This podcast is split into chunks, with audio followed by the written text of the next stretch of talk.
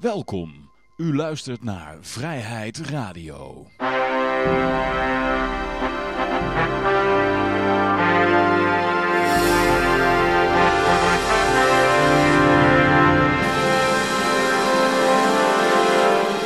dames en heren, jongens en meisjes, dit is weer een nieuwe aflevering van Vrijheid Radio. Leuk dat u luistert, we zitten hier gezellig in Café Libertaria met op dit moment Peter, Yoshi, Jan-Mark en mijn naam is Johan. En wie weet komen er nog andere mensen bij, je weet maar nooit. Ik was nog aan het vertellen, Johan, dat ik zo blij ben dat Bitcoin bestaat. Okay. Dan maakt het niet uit hoe je dus feiten wil verdraaien. Ja. De koers van Bitcoin die is gewoon 24-7 up-to-date. En dat is de realiteit die iedereen met elkaar deelt. En of jij dan denkt dat die bitcoins in bezit zijn van kinderverkrachters die geen vaccin nemen, dat moet je lekker zelf weten. Maar ja. Nou, kijk, wat ziek idee. We vallen weer met de deur in huis. Hey, smakelijk trouwens, Jossie. Bijna klaar. Ja, goed, en eerst nog wat kleine officiële mededelingjes. Uiteraard is er komende weekend, zondag, is er een demonstratie een demonstratie in Amsterdam. En wees gewoon aanwezig. Lekkere wappie pride, met z'n allen achter elkaar aanlopen, niks bereiken, heerlijk. Ja, maar gewoon voor de gezelligheid. Ja. En als je naar kijken, denk ik. Ja, een signaal aan de overheid te geven. Je kan die Formule 1 kan je ook nog even opnemen en dan thuis kijken als je weer thuis bent. Ik kijk jouw livestream wel als ik thuis ben, wat denk je nou van? Dat kan ook, ja. En even kijken, uiteraard kan je ook nog even uitroepteken Ron Paul of gewoon iets anders in de chat typen. Dan ding je mee naar de e-gulden. Dus ik gooi even een e-guldenregen nog even doorheen. Gewoon dat kan. Even kijken hoor. E-guldenregen, hoppakee. Niet omdat het moet, maar omdat het kan. Ja, zoiets. Ja. En dat is nou dus, wordt nou dus 60 e-guldens, hè? Want, dat zijn elke keer te winnen. Ja, van de vorige keer. Je krijgt dus de winsten van... Yoshi, die krijg je dan ook cadeau. Ja. Dus 60 e-guldens liggen er klaar. Gewoon iets in de chat typen. En dan, hoppakee, ben jij het losse eigenaar. Ja. Als je nog niet weet hoe dat zit met e-guldens. Je hebt misschien nog geen wallet. Dus gewoon even uitroepteken. Nee, wacht. Sorry hoor. Niet uitroepteken. Dit even. Hartstikke idee. Dit. Hoppakee. EFL.nl. Dan kom je er wel. Ja. En hier nog even deze. Goed, dan gaan we even naar de goud, zilver, bitcoins en de staatsschuldmeter toe. Even kijken, daar hebben we ook weer een browser voor. Hoppa. Laten we even beginnen met... even kijken hoor. De olie staat op $90 en een paar cent. Is ietsje omlaag gegaan, zie ik hier. Dan hebben we natuurlijk goud. En die moet nog laden. Ook ietsje pietje gezakt zie ik. Die staat op 1726 dollar. En dan hebben we de bitcoin. Die is ook ietsje gezakt. Nou, is alweer een beetje omhoog gegaan. Hij staat even op net onder de 20.000. Maar hij staat nu op $20.038. Ja. Okay. Ja, alles een beetje naar beneden. Het lijkt er toch op dat die hogere rente een beetje druk gaat zetten op de financiële markten. Ja. Ja, ze zeggen ook gewoon zo'n die Kashgai die wil dat de aandelenmarkt omlaag gaat. Hè. Dus het ding is ook, Lagarde zegt ook gewoon zulke dingen. We moeten, wat zijn ze ook alweer, we moeten blij zijn als we een baan hebben en wat minder de aandacht vestigen op het behoud van ons spaargeld. Nou, dat is gewoon, zoiets hoor. Ik heb het een beetje, het is niet letterlijk de quote. Ja, ik hoorde ook iets van de offerindex. Er moeten offers gebracht worden of zo, dat krijg je natuurlijk ook altijd. Offers, ja. Langzaam maar zeker, dan wordt je energierekening zo hoog, dan kun je helemaal geen e-guldens meer kopen. Dat is precies de bedoeling natuurlijk. Dus, ik hoorde iets van 0,75% ook voor de ECB omhoog. Dan zitten de Italianen toch wel een beetje in een probleem, denk ik. En als die het nu al niet redden. Ja, dat, voor een land als Italië, die zijn goede vriendjes met de ECB. Dus als die 35 miljard aan obligaties aanbieden, dan koopt de ECB ze toch wel op. Dus ja, ze hebben inderdaad een probleem, maar niet in de huidige machtsstructuur, want ze krijgen toch eindeloos gratis geld toegeschoven. En zolang die mensen stom genoeg zijn om dat als er echt geld aan te nemen en daar hun energie voor in te ruilen, kan het verhaaltje nog jaren doorgaan. Nou, zolang je het voor energie kan inruilen. Ja, precies. Maar moet je dat doen, denk ik. Maar ja, je krijgt nou heel weinig energie op het moment al. Maar de Federal Reserve die doet ook aan diversiteit. Ja. Ik zag dat heb ik niet meegekregen. Ja. Nou, dat is het Associated Press, AP. Dat is de Fed tackles inflation with its most diverse leadership ever. Nooit hebben we homo's en zwarte raten erin. Ja, dus je geld wordt wel met 20% minder waard, maar dat gebeurt wel met een regenboogvlaggetje erbij. Misschien kunnen ze trouwens ook dat geld gewoon, dat papier, regenboogvlagkleurtjes doen. Dat is misschien er ging al vrouwen op dat dollarbiljet, hè? Ze wilden van die oude dode president af. En ze komen nou de kandidaat zijn, toch? Ja. Oprah Winfrey wordt dan op $20 biljet of zoiets. Greta Thunberg. Met eigen geld gooien, Oprah.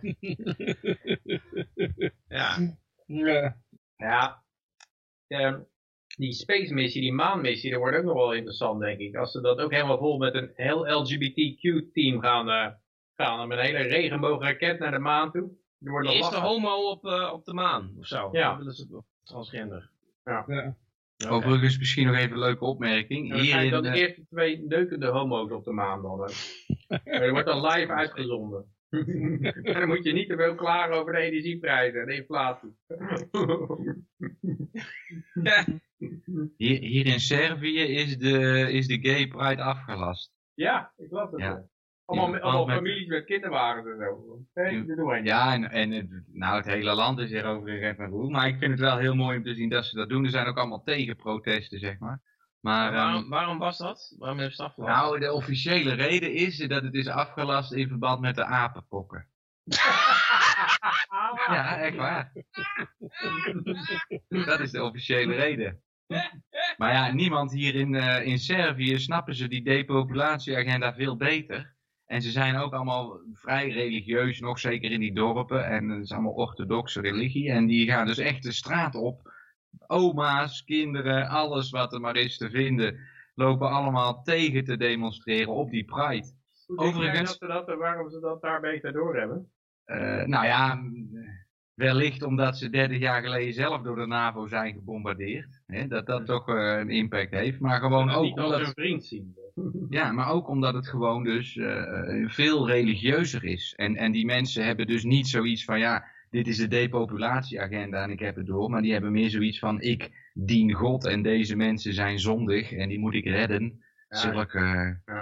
Zulke dingen. Maar het leeft hier wel. Het heet hier overigens niet Gay Pride, maar het heet hier Europride. Dat vond ik dan wel weer heel erg grappig. Tegen zijn.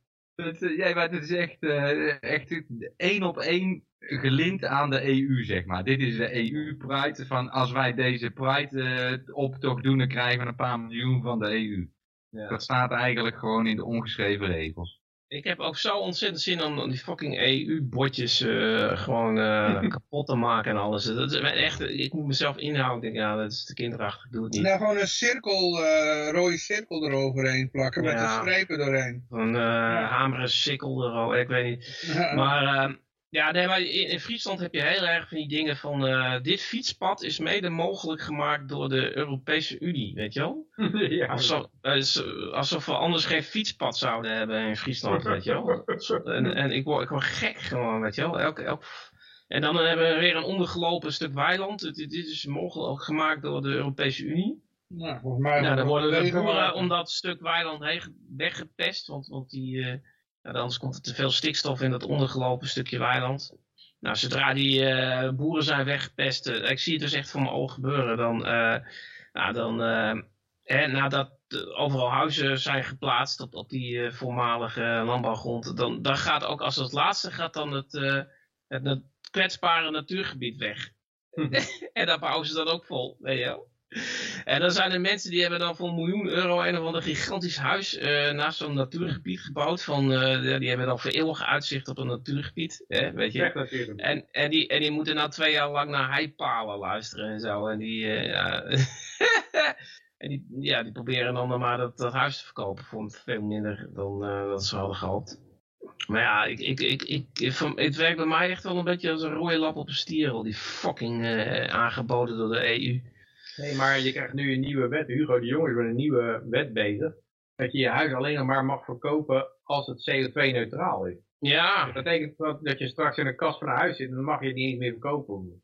Nee, je moet dan warmtepompen, zonnepanelen op je dak. Dat is natuurlijk niet voor elk huis weggelegd om het CO2-neutraal te maken. Dus dat wordt nog wel. Ja. Nee, dat wordt ook een soort onteigeningsidee dan. Ja, nou, misschien mag je dan in blijven wonen, maar dan kan je niet meer emigreren eigenlijk. Misschien dat ze een uitzondering maken, maar ja. Als je dan 2 asielzoekers in je huis neemt, misschien mag je dan 1 warmtepomp minder hebben. Hey, we gaan het zo meteen over die wet van Hugo de Jonge hebben. Okay. Het staat op het menu. Maar wat we eerst op het menu hebben, daar beginnen we mee. Dat is een nieuwe docu over John McAfee. Ja, John McAfee. Ja, was het nou John McAfee of John McAfee? Ik zeg altijd McAfee. Volgens mij komt het volgens mij allebei. Maar in ieder geval, ja, en er is ook nog de vraag trouwens, want er nou gerucht gaande dat hij toch nog leeft. Ja, dat was vorige week al dat we dat hadden besproken, toch? Nee, niet dat ik weet, maar in ieder geval een van zo'n ex-vriendinnetje, zo'n prostituee uit Belize, zeg maar, die zegt dat John McAfee hem gebeld heeft, of haar gebeld heeft. Maar ja, die weduwe Janice, die weet nog helemaal niks. En het lijkt me sterk dat John, als hij zou leven, dat die Janice natuurlijk eerst zou bellen dan een grietje waar hij 10 jaar geleden iets mee had. Dat hij afgeluisterd wordt nu. Ja, dat zou ook nog kunnen. Maar zit het niet een beetje in de categorie van de mensen die denken dat Elvis Presley nog leeft? Ja, precies. Ja. Michael Jackson of de Kurt Cobain, noem maar op. Dat was laatst ook weer een bericht dat Michael Jackson die zou... Oh nee, dat was een troll van mij. Ja. Maar in ieder geval is een docu, ik had van mensen gehoord, de libertariërs die hadden hem gezien. Zeiden ja, er zijn inderdaad wat nieuwe beelden bij, maar dat is heel veel materiaal wat we al wisten. Alleen ja, die nieuwe beelden tonen weer een hele andere kant die ze niet eerder gezien hadden. Dus het is toch weer, op de alle docus die er al over hem waren, is dit dan weer toch weer iets nieuws. Ik heb hem zelf nog niet gezien, dus maar ik ga hem zeker kijken. En het is op Netflix, Johan. Ja, Netflix en op Pirate Bay en noem maar op. De Pirate Bay. Die bestaat ook nog, hè. Ja. Dat is hier in Servië, mag je daar gewoon nog naartoe, naar de Pirate Bay. Oké. Ik mag net als RT trouwens, mag ik ook nog gewoon bekijken in Servië. Oh. Dat mogen wij ook bekijken hoor, maar dan moet je wel direct naar de website gaan. Wel met een VPN. Ja, heb je ook een VPN nodig? Nou, dat weet ik niet. Ik denk als het afgeknepen is, dan doe je gewoon een VPN. Hè? Volgens mij kan je RT ook VPN bekijken. Jij kan zonder VPN. Ja, trouwens dat zou wel, want een VPN is alleen als de website het niet naar jou wil toeversturen. En dan moet je een andere IP-adres, maar... Nee, maar de DNS bij Pirate Bay bijvoorbeeld wordt de DNS geblokt. Dus de DNS-server van jouw provider, die zegt, Pirate Bay heb ik nooit van gehoord. En dan moet je even, een andere DNS-server hebben, geloof ik. Of jouw provider blokt hem echt. Dus dan moet je dan een VPN hebben nodig. In Duitsland krijg je een gevangenisstraf als je naar RT kijkt. Ja? Oh, weet ik niet. Ja, Duitsland of Oostenrijk, één van die twee. Dan krijg je... Oostenrijk dacht ik. Ik dacht Oostenrijk. In Oostenrijk zijn ze echt... helemaal raar. Echt keihard. Ah, misschien mag je het nog wel in de gevangenis kijken dan. Was laatst bij een vriend van mij. Nou ja, goed. En die vertelde mij, daar kan ik dus niet verder verifiëren, maar die zei dat als jij in Oostenrijk Russisch praat, word je al gearresteerd op verdenking van landverraad. Nou ja, ik weet niet precies hoe dat dan weer zat, maar er was iemand gearresteerd omdat hij Russisch zou spreken, zoiets was het. Ja. Ja. Als je zo bang bent voor nieuws van de andere kant, dan geef je eigenlijk al toe dat je zelf bezig bent met propaganda, denk ik. Ja. Goeie opmerking. Maar Den Haag wil ontheffing van sancties Rusland. Den Haag, serieus. De stad Den Haag, hè? De stad Den Haag. Ja. En wil ik toch ook weer even verwijzen naar Arno Wellens. Die heeft in de afgelopen zomer helemaal vastgebeten op zijn onderzoek wat hij al jaren aan het doen is. Over hoe dat Rutte en Kaag volgens mij en nog eentje naar Rusland zijn afgereisd. Om dus de miljarden van de oligarchen in Rusland binnen te slepen in Nederland als doorvoerland van dat geld. Mm-hmm. En waar naartoe? Nou, dat wordt dan in Nederland ontvangen via Cyprus. Vanuit Rusland gaat het naar Cyprus, vanuit Cyprus gaat het naar Nederland en vanuit Nederland gaat het dan naar de Bermuda-driehoek. Bermuda-driehoek, waar we gewoon zingen. Nou ja, hoe heet dat land dan wat daar ligt? Het heet misschien ook wel gewoon Bermuda, hè? Bahama's. Cayman-eilanden. Ja, misschien wel. Ik denk Bermuda, bedoelt hij de Cayman-eilanden mee. Ja. Dus een hele leuke, op YouTube moet je even Arno Wellens googlen. En dan heeft hij een 6 uur durende podcast opgenomen. Maar het is in 3 delen. Ik dacht dat wij er wat van konden, maar... Het is in 3 delen, maar het is zeker... Er staat heel veel informatie in die ik je echt kan aanraden. Ja, 6 uur is wel veel tijd natuurlijk, maar... Dan weet je wel alles, hè? Ja, Arno Wellens die lult er ook wel veel omheen, hè? Dat vindt hij ook wel leuk, maar goed. Ja, maar al die brievenbusfirma's daar op de Zuidas, ik bedoel, dat zijn allemaal Russische oligarchen. En die staan daar gebroedelijk naast de Oekraïnse oligarchen. Dus ja, daar kunnen ze wel in vrede met elkaar leven. Ja, en die zijn dus daar gevestigd omdat Rutte daar heel erg zijn best voor heeft gedaan. Die is afgereisd naar Rusland en heeft daar contracten getekend met de mensen, waarin hij dus zegt, wat er ook gebeurt... Jullie geld is veilig bij ons. En Nederland... En ik ben premier voor 1000 jaar. Ja. Dus? Maar in Nederland heb je dus... Maar zijn woord heeft ook wel waarde, hè? Ik bedoel, hij is ook een man die iedereen 1000 euro belooft, hè? Ja, ja, dat zullen die dus ook gezegd hebben, denk ik. Maar heb zijn dan weer net andere type mensen dan die oligarchen uit Rusland en de Oekraïne. Mm-hmm. Maar ik wil nog even een afsluitertje erop gooien. En daarom heeft Nederland dus... Op een gegeven moment begon Europa, de EU en de VS... begonnen ze allemaal dingen in beslag te nemen van die oligarchen. En Nederland was daar een van de laatste mee. En dat duurde toen 1 week langer. Nou, en in die ene week... Dat is precies een week die je nodig hebt om alle centen even over te gooien... en een andere bankrekening aan te maken ergens. Dus op die manier verklaart Arno... ja. Toch wel weer een hele hoop zaken die eigenlijk allemaal achter de schermen, als je het weet dat het zo gaat, dan zijn ook al die excuses die worden gemaakt. En nee, want het kan niet. Of nee, want het moet zo. Nee, het moet niet zo. Jij hebt zoveel jaar geleden, ben je naar Rusland gegaan. En heb jij miljarden van Russische oligarchen ben je binnen aan het halen. En daarom wil jij dit doen. En niet omdat het COVID is of apenpokken of oorlog in de Oekraïne. Dit zijn allemaal dingen die lopen al jaren en nu gebruik je bijvoorbeeld een corona als excuus om het te verkopen aan het volk. Mm-hmm. Dat legt Arno Wellens heel erg goed weer uit in zijn 3-delige podcast. Ik ben even de naam kwijt van zijn, want iemand interviewt hem, maar ik ben even de naam van die jongen kwijt. Dus mijn excuus. Want ook al jaren speelt zijn insectenburgers. Een man die zichzelf koning laat noemen. Die heeft je ziet het in 2019, heeft hij een insectenburgerkwekerij geopend. Ja, volgens mij wordt dat gebruikt voor brood, maar goed, oké. Gelukkig. Nou, ja, gelukkig. Meelworm, hè? Ja, dat is echt. Ja, het schijnt best wel DSM, schijnt daar gewoon in te zitten, geloof ik. Die hadden een piakel. Nou, dan hoorde ik een business van 8 miljard of zo in de insecten... Ja, als je het zegt, dan word je voor gek verklaard. Maar de investeringen, follow the money, het is gewoon happening, right now. Ja, dus eigenlijk bij de overheid wordt altijd gezegd bij, ja, ondernemers die proberen, die drijven de werknemers naar het bestaansminimum. Dus die betalen steeds minder totdat ze op het net kunnen overleven. Want dat is het belang van ondernemers. Nou, het probleem daarmee is natuurlijk dat ondernemers tegen elkaar opbieden voor personeel. Dus als ze een bestaansminimum bieden en iemand anders biedt meer, dan raken ze mensen kwijt en die kunnen bewegen. Maar de overheid drijft wel mensen naar een bestaansminimum toe. Dus ik heb het idee dat ze zeggen van ja, graan, dat is veel te duur. We kunnen ze best wel op insecten laten werken ook. We halen we evenveel belasting binnen. Ik denk dat dat een beetje het...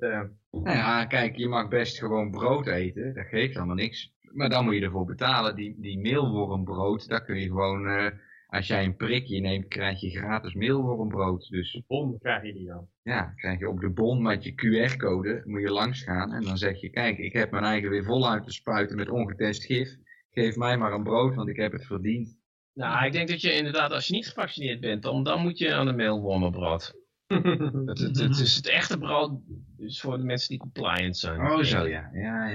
Ja. Ja, misschien. En dit bericht er even beter op aansluit. Een man die zijn personeel een gezonde lunch aanbood. Oh ja. Ja, moet 100.000 euro belasting betalen. Nou. Dat is een regeling die is ongeveer 10 jaar geleden in het leven geroepen. Dat heet de werkkostenregeling. En die bepaalt dat elke werkgever een bepaald bedrag mag vergoeden aan lunch of maaltijd of wat dan ook. En het vervelende is natuurlijk, dat volgens mij is dat per maaltijd €2,40. Nou, daar begin je al, want dat is dus... Dat bedrag staat daar zonder dat er rekening wordt gehouden met inflatie. Dus die €2,40, dat is elk jaar een beetje minder. Daar kan je nu nog net een kroket van kopen, zeg maar. €2,40, dat is inderdaad dus helemaal niks. En als jij dan zegt, nou, ik geef mijn werknemers witte asperges voor een kilo. Nou oké, 1 kilo witte asperges is €7. Dus dat is €5 eroverheen. En daarover moet jij, nou ik weet niet wat de loonheffingen tegenwoordig zijn allemaal, maar... Dat tikt toch wel behoorlijk door. Dat zou geen 50% zijn, maar meer dan 10% toch wel.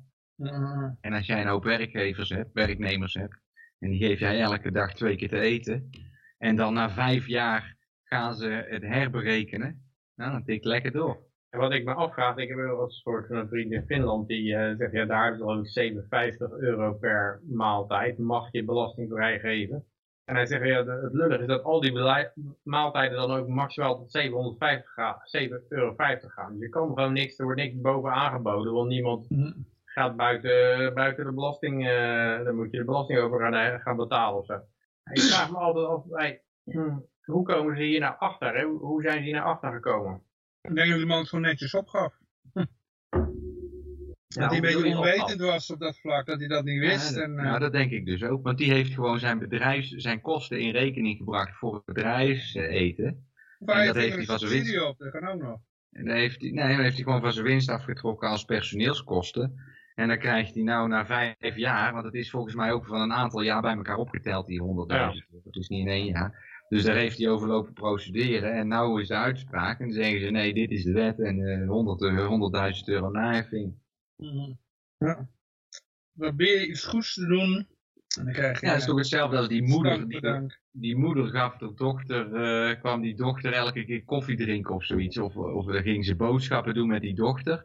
En dan werd die dochter de bijstandsuitkering weer teruggevorderd. Want ze had extra inkomen van de moeder. Ze had schenking ontvangen. Ja, die moeder die kookte 1 keer in de week voor haar. Oh ja. Zij at 1 keer daar. Maar daar moet je echt door een spionduim beafraken. Overijverige ambtenaar. Kijk, in zekere zin roepen die mensen het natuurlijk over zichzelf af. Want die gaan de bijstand in. En dan lezen ze niet de regeltjes die erbij horen. Dus ergens ben ik het ook alweer eens met die belastingdienst. Wij stellen regels. En als jullie mee willen doen met ons spelletje. Dan moeten jullie je gewoon aan die regels houden. En als je dat niet doet, ja, dan krijg je een boete. Nou, ik weet niet hoor, maar... Ik denk dat geen van de mensen die een uitkering trekt of een uitkering zal trekken daarover bepaald heeft. Nee, maar ze hadden ook in Parijs in de metro onder de doos kunnen slapen, snap je? Dus als je dan zo geluk hebt dat je die centen gewoon toegeschoven krijgt van je overheid, omdat jij bij je onwetende kop overal bommen gooit. Als jij gewerkt hebt, dan heb je daar gewoon voor betaald. Want eigenlijk wordt het van je rekening afgepikt. Ik moet nog wel een paar jaar hoor, wil ik het weer terugverdienen. Je krijgt maar één jaar BW of zo, toch? 2 jaar. Steeds 2 jaar. Ja, en ze moeten ze ook eerst opbouwen, hè, die maanden. Want vroeger dan kon jij 1 maand arbeid verrichten en dan 2 jaar in de WW. Maar tegenwoordig krijg jij per jaar maar 1 maand of zoiets. Dus, ja, maar het is ook zo, dacht ik, dat volgens mij was het 3 jaar. Het kan zijn dat het nou 2 jaar is, maar als jij voor COVID ontslagen wordt, dan word je niet echt ontslagen. Hè? Dan word je geschorst. Ja, word je geschorst inderdaad. En dan Dan, met behoud van loon? Of zonder? Nee, zonder loon. Dus dat is eigenlijk een hele rare manier van ontslaan waarbij je uitkering niet krijgt. Ik vond het een hele vreemde... Maar ze hadden natuurlijk ook snel uitgerekend dat iedereen zich zou laten ontslaan dan. En niemand die prik zou nemen. Ja. En dan gewoon lekker 70% van je salaris en dan een beetje zwart bijklussen. Zo slim waren het ook nog wel. Dus toen hebben ze dat maar snel veranderd naar geschorst zonder betaling. In Nederland? Of? In Nederland, maar ook Italië weet ik zeker dat het... In Nederland hoor je nog, was dat nog net niet dat je ontslagen kon worden als je prik weigerde. Dacht ik hoor. Maar... Nee, maar je werd dus niet ontslagen ook. Okay. Want als je ontslag hebt, dan heb je recht op een WW-uitkering. Maar je werd niet ontslagen, je werd alleen geschorst zonder loon. Je werd geschorst zonder dat het salaris werd doorbetaald. Mm. Dus dat, ja, maar dat is Italië weet ik het zeker, ja. Ja, Italië was het. En dat is natuurlijk heel ziek, want als je ontslagen wordt, ga je gewoon inderdaad, dan heb je even een uitkering en dan kun je een andere baan zoeken. Maar, heb je al die tijd premie betaald voor die zogenaamde vangnet, dat geweldige vangnet dat er allemaal zou zijn? Ja. En dan is het tijd voor het vangnet. Dan zeggen we, ja, we hebben een gat in het vangnet geknipt. Toedeledokie. Ja. Ja, kijk, ik denk dat de beste oplossing is gewoon, is als heel Nederland morgen een bijstandsuitkering aanvraagt. Nou, het hoeft niet eens heel Nederland te zijn, dus 70% een bijstandsuitkering aanvraagt morgen. Dan zijn we er in één keer vanaf, denk ik. Ja, het punt is dat in Nederland werkt het merendeel van de mensen werkt of als ambtenaar of in de financiële sector. En dat zijn nou net de mensen die... daar hartstikke blij mee zijn dat ze nog werk hebben. En die gaan dus ook geen... Nee, maar ambtenaren... Die hoeven het ook niet te doen. Nee, die nee precies. Ambtenaren leven al van gestolen geld. Dus die hoeven geen bijstandsuitkering aan te vragen. Het zijn dus alle andere mensen die echt produceren. Die moeten allemaal een bijstandsuitkering aanvragen. En dan er gewoon... weet ik veel... Het gaat om de producerende kant, niet om de consument. Kijk, maar die ambtenaren moeten betaald worden van de mensen die echt iets kunnen en iets doen. Dat is het, dus daar gaat het om. Het is zelfs, weet je wel, het zou zelfs verkeerd zijn als die ambtenaren ermee zouden al verkeerd, maar dan als je het systeem wil vernietigen, dan heb je, als je heel veel ambtenaren hebt, die hebben allemaal heel veel geld nodig. Maar daarom is die inflatie ook zo fijn, weet je wel, want ik sprak met een ambtenaar en die kreeg 1% loonsverhoging. Verdeeld over anderhalf jaar, dat is opgebouwd naar 1%. Ja. En het grappige was, diegene was nog wel intelligent, die snapte wel dat het belachelijk was. Maar er waren dus collega's en je hebt dus een hbo-opleiding nodig om dat werk te kunnen doen. En die waren er blij mee. En zij appte dan ook terug van, ja maar weet je wel dat de inflatie 12,5% is. Dus dat je er gewoon eigenlijk dus al 11,5% op verliest. En dan is dat ook nog de cijfers van de overheid. Wie zei dat tegen? Dat moet je nooit zeggen tegen een ambtenaar. Je moet zeggen, ja, maar dan mooi bij jou. Goed zo. Goed zo jochie.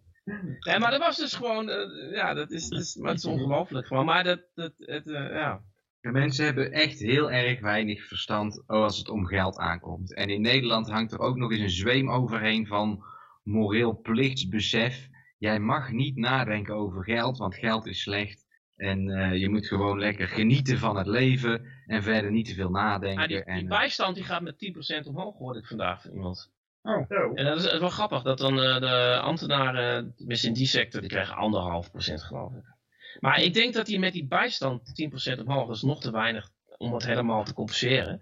Maar ik zat erna aan te denken, want volgens mij, kijk, het meest gunstige is om mensen, dat ze toch nog wel een beetje kunnen functioneren en niet helemaal. Als je in één keer een hele grote groep krijgt die niet meer rond kan komen, dan krijgt de overheid ook daar weer problemen mee. En het interesseert hen toch niet, want het is toch hun geld niet. Dus dan kun je maar beter voor de lieve vrede gewoon dat ze het nog net kunnen betalen allemaal. Die huur en die gas en die shit. Dus, maar ze gooien gewoon 10% op bij de uitkering. Ja, ik denk dat ze daar wel een beetje zorgen over maken. En dat moet nu ook wel zijn met die energierekeningen. Er worden links en rechts posten mensen allemaal hun energierekening op de fintech media. En dan zie je gewoon dat het 8 keer omhoog gegaan is. Dus dat soort achterlijke verhogingen. Ja, ze willen niet 1 miljoen boze tokkies in 1 keer. Dan maar liever die bijstand een beetje omhoog. Denk ik. Een andere pub in Engeland, die moet opeens 10.000 pond aan elektriciteitsrekening betalen. En die... Ierland was het. Ierland? Ja. Ja, ik las een Nederlandse bakker, die moest iets van 3,5 ton of zoiets,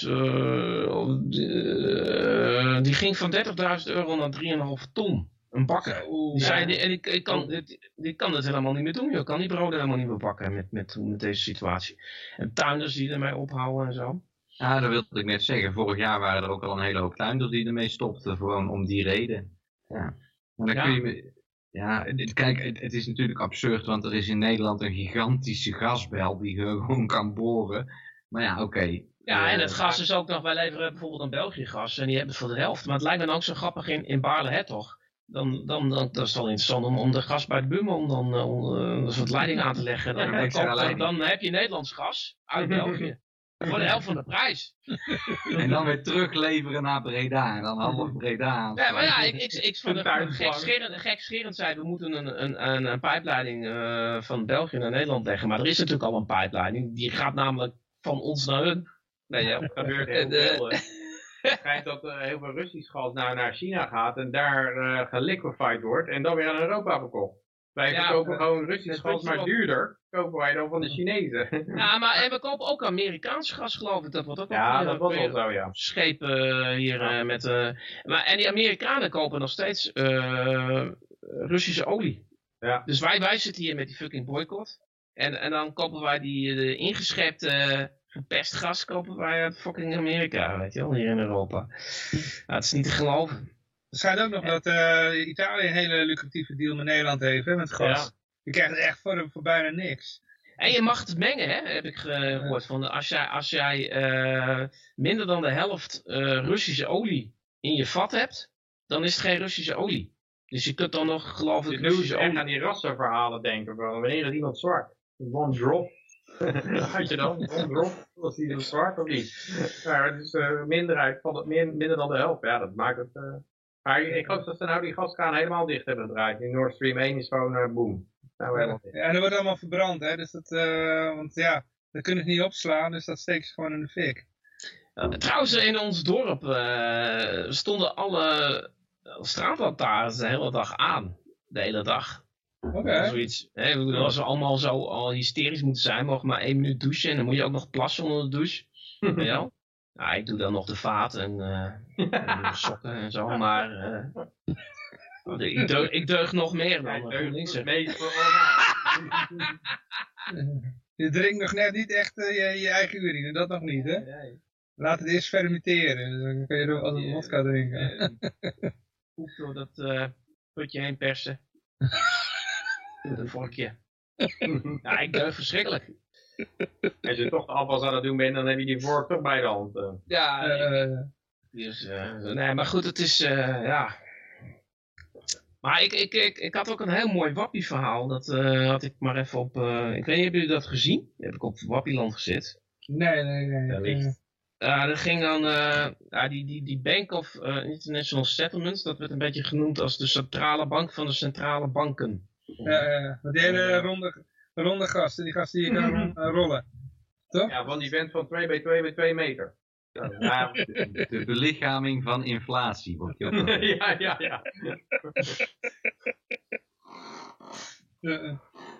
Wat vertel je verder? Nou ja, dan moet je maar eens kijken. Maar,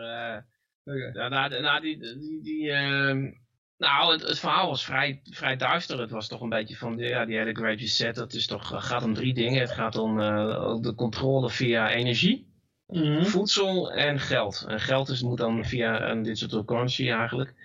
Maar eigenlijk met die 3 dingen kun je gewoon de hele wereld knechten. En dat werd een beetje op die manier uitgelegd. Het was een vrij donker verhaal verder. En toch vraag ik me af of het allemaal gaat lukken, hoor. Hij dacht wel, dat het zou mislukken als dat het geen succes zou worden. En dat mensen het ook wel door zouden hebben dat het geen succes was. En hij noemde dat marxisme eigenlijk. En, dan niet zonder een hele hoop doden. En die vallen dan misschien meer in de derde wereld dan door honger en zo. Dan misschien hier in Friesland. Maar voor nou dat er in Kenia mensen van de honger om waren gekomen. Ja. Maar hij zei van, er kan gewoon richting 800.000 of een miljoen mensen kunnen er gewoon sterven door dit soort acties uiteindelijk door honger. Nou, Nigeria, die hebben toch wel iets 200 miljoen mensen. Daar zitten de vraag me altijd vanaf, niet eigenlijk een land wat nou waar je over de koeien struikelt en zo. En over de graanvelden. Nigeria is op zich best een rijk land, hoor. Ja, bijvoorbeeld olie, maar die oliemaatschappij hebben het allemaal weggejaagd. Dan komt dat geld ook bij die mensen. Ik lees wel hier op Blackbox, de paus beveelt alle fondsen binnen een maand weg te halen bij reguliere banken. Dus alle Rooms-Katholieke units, die moeten al hun geld bij de Vaticaanbank onderbrengen. En bij externe banken weg. Ja, nee, dat heeft een andere reden. Weet je nog dat we in het verleden dat die, hadden bericht over dat de Morgan Chase, die wilde de financiën van de Vaticaan niet meer doen. Omdat ze gewoon zo een janboel van hadden gemaakt. En ik had al heel lang de theorie van, nou, de Vaticaan gaat binnenkort nog failliet. Wij denken dat ze zoiets hebben van, shit, er zit geen geld meer in onze schatkist. Katholieken, kom even bij, ons het geld doen. Nee, misschien is het, ja, of het is... de bodem is in zicht. Het is het hele verhaal van de KYC-toestanden, dat ze gewoon... Ze zullen wel ergens de regels overtreden hebben door toch te lenen aan Iran of Syrië of zo. En dan lopen ze het risico. Ja, iedereen zit natuurlijk een beetje te denken van, wanneer wordt mijn geld geconfiskeerd? Hè? Want dat, wat hier met die Russen gebeurd is, was natuurlijk wel een teken aan de wand. Dus ik kan me wel voorstellen dat iedereen op een gegeven moment zijn geld terug gaat halen. Ze moeten er e-guldens van kopen of niet, Yoshi? Ja, ik zou het gewoon doen. Ja, nee, het ligt eraan wat je natuurlijk wil bereiken met je geld. Hè. Nou, maar ik roep al heel lang dat het Vaticaan... mensen zeggen altijd van... vooral complottheoristen die zeggen van... het Vaticaan heeft heel veel goud en noem maar op. Weet je wel. Nee, want dat is... ze hebben een hele verliesgevende business eigenlijk. Hè? Ze hebben overal die enorme dure gebouwen zitten... En bijna geen man komt er meer binnen om collectegeld te geven. Dus degenen die nog katholiek zijn, zijn vaak de armoedzaaiers. Maar nou dus komt hier de complottheorist. Ik zal even mijn clownsneus... Complotterrorist? Ja, ik zal even mijn clownsneus rood maken. Dan zal ik even een verhaaltje vertellen. Dat is namelijk de theorie dat het Vaticaan met iedere overheid... die het woord God gebruikt in waar dan ook. Dat zij hun het copyright hebben. Daar hebben zij het copyright op. En bijvoorbeeld zo'n Nederland. Kun je dat aantonen? Kun je dat aantonen? Als de koning wordt ingehuldigd, dan is het eerste staatsbezoek dat hij brengt aan het Vaticaan. En dat is niet naar de VS en dat is ook niet naar Engeland. Dan gaat hij naar de paus. Nou, gaan we even op moeten zoeken. Maar de koning is protestant. Dat is echt waar, dat is echt waar. De eerste, één dag nadat hij ingehuldigd was als koning, zat Willem-Alexander bij het Vaticaan. Okay. Nou, en dat is zomaar één van die dingetjes. En ja, ik vind het zelf geen was het niet omdat zijn vrouw dat wilde? Of, Nee, zij mogen koning zijn als ze maar trouw zweren aan God. En dan hebben zij de steun van het Vaticaan. Ja, dat is niet zijn God. Ja, hij is hervormd, toch? Ja, hervormd. Dan moet je dat weet ik dan ook weer het fijne niet van, maar daar zou ik sowieso al helemaal doorheen prikken. Het eerste staatsbezoek van koning Willem-Alexander was aan het Vaticaan. Zoek het maar terug op en dan mag je jezelf afvragen waarom aan het Vaticaan en waarom niet een of andere G20-meeting of Bilderberg-conferentie. Ja, het kon ook zijn dat dat toevallig op de agenda stond en als hij toen niet ingehuldigd was, dat Beatrix die dag... gegaan was, dat kan ook. Hij dacht niet van, goh, ik ben net getrouwd, ik slaap even een dag uit. Hij had zoiets van, als ik getrouwd ben, moet ik meteen naar het Vaticaan toe. Roshi, hoe komt het dat jij lippenstift bij de hand hebt?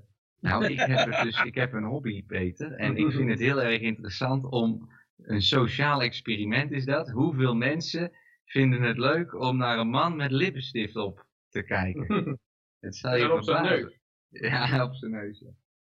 Nee, ja, ik heb dus een lippenstift fetish. Nu weten jullie het, jongens. Ja, ik dacht het altijd wel.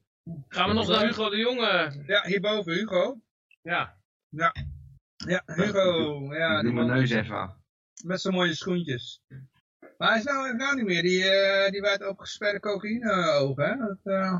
Volgens mij... Met Hugo is het wel zo van, als Hugo op een ministerie komt, nou, dan hou je hart maar vast. Dat is echt van, we hebben het gezien als minister van Volksgezondheid. Nou, dat is nog nooit zo erg geweest. En nou is hij van Huizen. Nou, dit wordt gewoon horror. Je weet al, dit wordt horror. Dus ik ben ook benieuwd naar zijn volgende ministerie. Wat gaat hij dan slopen? Waar komt hij dan op? Financiën, dan wordt hij minister van Financiën. Maar ja, tegelijk. Maar verkeer en waterstaat heb je ook nog, hè? Ah, dit kan geen toeval zijn. Van kijk, het maakt hem niet uit. Dan maar een extra snuiversneus en dan sloopt hij wel het volgende stuk Nederland. Hij kijkt dat wel. Je moet ervan uitgaan, Mark, dat soort mensen die hebben dus... Jan Mark, sorry. Ja, ik zit op YouTube ook. Dat kost me ook 5 keer om jou te vinden elke keer. Want dan doe ik Jan, Mark, Henk, Klaas en dan weet ik het allemaal niet meer. Nee, even denken hoor. Dat was ik nou aan het vertellen. Kijk, dat soort mensen hebben zelf de overtuiging dat wat zij doen goed is voor het algemeen belang. En dat het op de korte termijn dan die ene tokkie verkeerd uitkomt. Ja, dat moet dan maar zo, want het gaat namelijk om de toekomst. En zij denken echt dat zij dus, zij hebben informatie van het World Economic Forum natuurlijk. Een of ander modelletje dat absoluut aantoont dat er nood aan de man is. En op basis van die informatie die alleen zij dan hebben, waarvan zij denken van die krijg ik alleen maar omdat ik zo speciaal ben en hard werk. Nou, en op basis van dat soort info maakt iemand dan zulke beslissingen. En die is zelf volledig in de overtuiging dat hij daarmee de mensheid... Ah, dat geloof ik niet. En daar heeft hij ook die kook voor nodig, omdat hij het wel... Hij zit hoog genoeg, hij snapt het wel. In het vorige baantje had hij nota bene zijn eigen broers. Er zijn wel mensen die inderdaad van true believers, maar maar hij denkt toch echt dat zo'n vaccin werkt dan? Als zijn broer ook in die vaccinindustrie werkt, dan denkt hij dat... Ik weet niet. Het maakt trouwens ook niet uit, voor ons maakt het niet uit of hij een true believer is of een... ik probeer alleen uit te leggen van zo'n Hugo de Jonge. Ja, je legt uit, alleen ik ben het niet mee eens. Die krijgt bijvoorbeeld de cijfers te zien en dan ziet hij, het sudden adult death syndrome. Nou, dat ik zijn denk dat het hem helemaal niet uitmaakt of het goed voor ons is of niet. Ja, ik denk het wel. Ik denk dat hij echt de overtuiging... Die zo hoog zit als Rutte en Kaag die zijn helemaal niet met ons bezig. Die zitten helemaal niet hoog. Die zitten helemaal niet hoog. Ja, maar die zijn gewoon, die kunnen maximaal... Die zitten hoger dan een politieagent of een boa. Ja, oké. Maar die zitten al hoog genoeg om... maar die interesseren zich helemaal niet voor jou of mij of Johan. Precies. Die interesseren zich voor het algemeen belang van de toekomst. En op basis daarvan... Ja, dat is wat de idealisten... Jij denkt dat het idealisten zijn. Nee, ik denk dat het naïeve sukkels zijn. Iemand komt naar hen toe. Ik denk dat Hitler misschien best een idealist was. Ergens, in het begin. Weet je wel, dus dat kan ook. Maar ik denk niet dat dit zijn. En zo iemand wordt geïsoleerd. Dat is het ideaal. Maar ik denk dat bijvoorbeeld mensen onder Hitler weer geen idealist waren. Ergens onderin. Dat die denken, nou ik kan maar beter meelopen met dit verhaal. En dan... ik denk dat dit gewoon... ik maak niet uit. Ik heb meer het idee dat die pokketjes die nou zeg maar, de macht lijken te hebben, zoals Biden ook, dat zijn meer stroommannen die bestuurd worden. Dat hebben bij Hugo ook een beetje. Dat is niet iemand die zelf de lijnen uitzet of dingen. Ja, wel. Sommige lijnen wel. Denk je? Maar, laat ik dan even... Ja, Biden is wel een netwerkhub, hè? Die bedoel ik even niet. Snapt Hugo de Jonge dan bijvoorbeeld wat geld is? Hoeveel van de Tweede Kamerleden denk jij dat snappen hoe een euro gemaakt wordt? Ik vind dat niet zo interessant. Wat kunnen we hier nog meer over? Nee, ik denk dat je ze te hoog hebt zitten, die mensen. Ze zijn gewoon jij hebt ze veel te hoog gewillige sukkels en die laten zich gebruiken.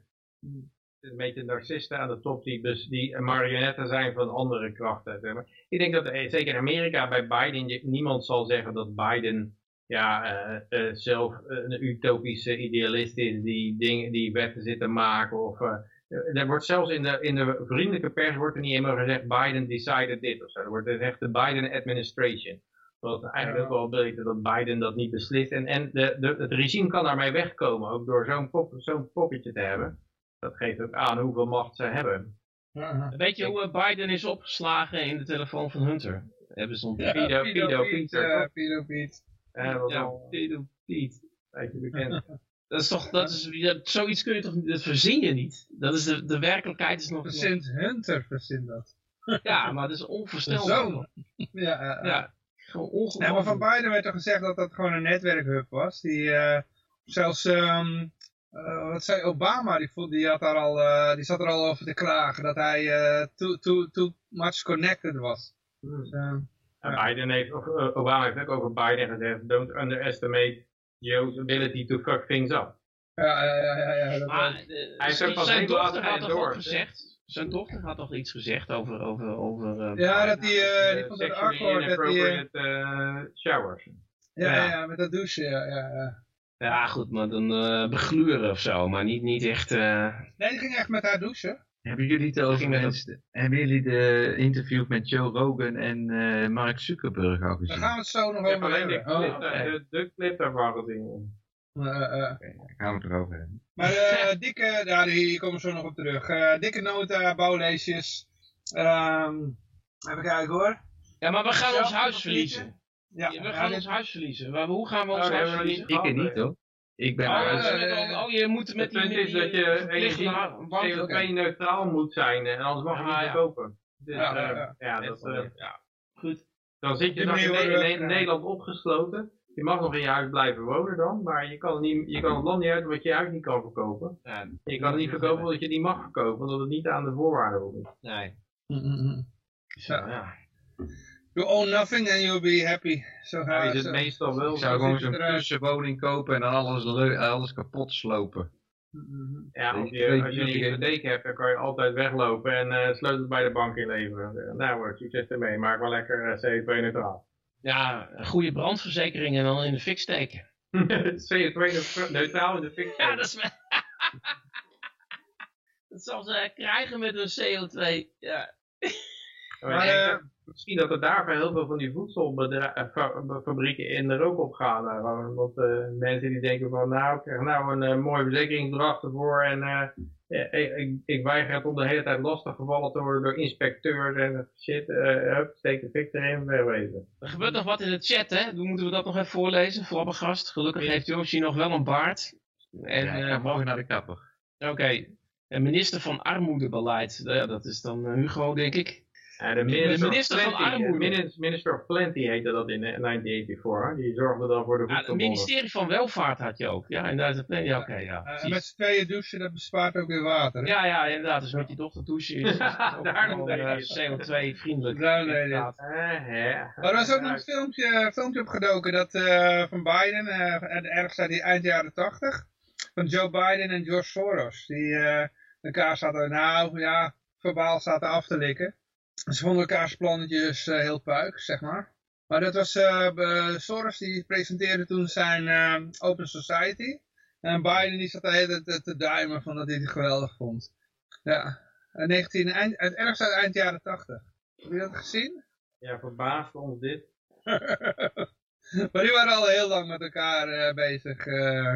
Maar goed. Als je zoveel geld rondschot als Soros in de politiek, dan... zal dat best wel. Dus hij koopt ook van die attorney generals die dan geen echte criminelen in het kastjat gooien, maar wel allerlei normale mensen. Die Swaap, dat schijnt weer een protégé van Kissinger te zijn. Ja, maar Kissinger heeft een beetje een andere lijn, lijkt het. Hè? Die zegt van, je moet niet te veel Rusland en China bij elkaar in de armen drijven. Het is wel een beetje Machiavellianisme, hè? Dat je zeg maar... degene die voor jou het werk uitvoert, dan ga je zeggen, ja nee, ik heb niks met die gasten te maken. Maar hij doet wel gewoon wat jij eigenlijk van hem verlangt. Dat is heel typisch in Machiavellianisme.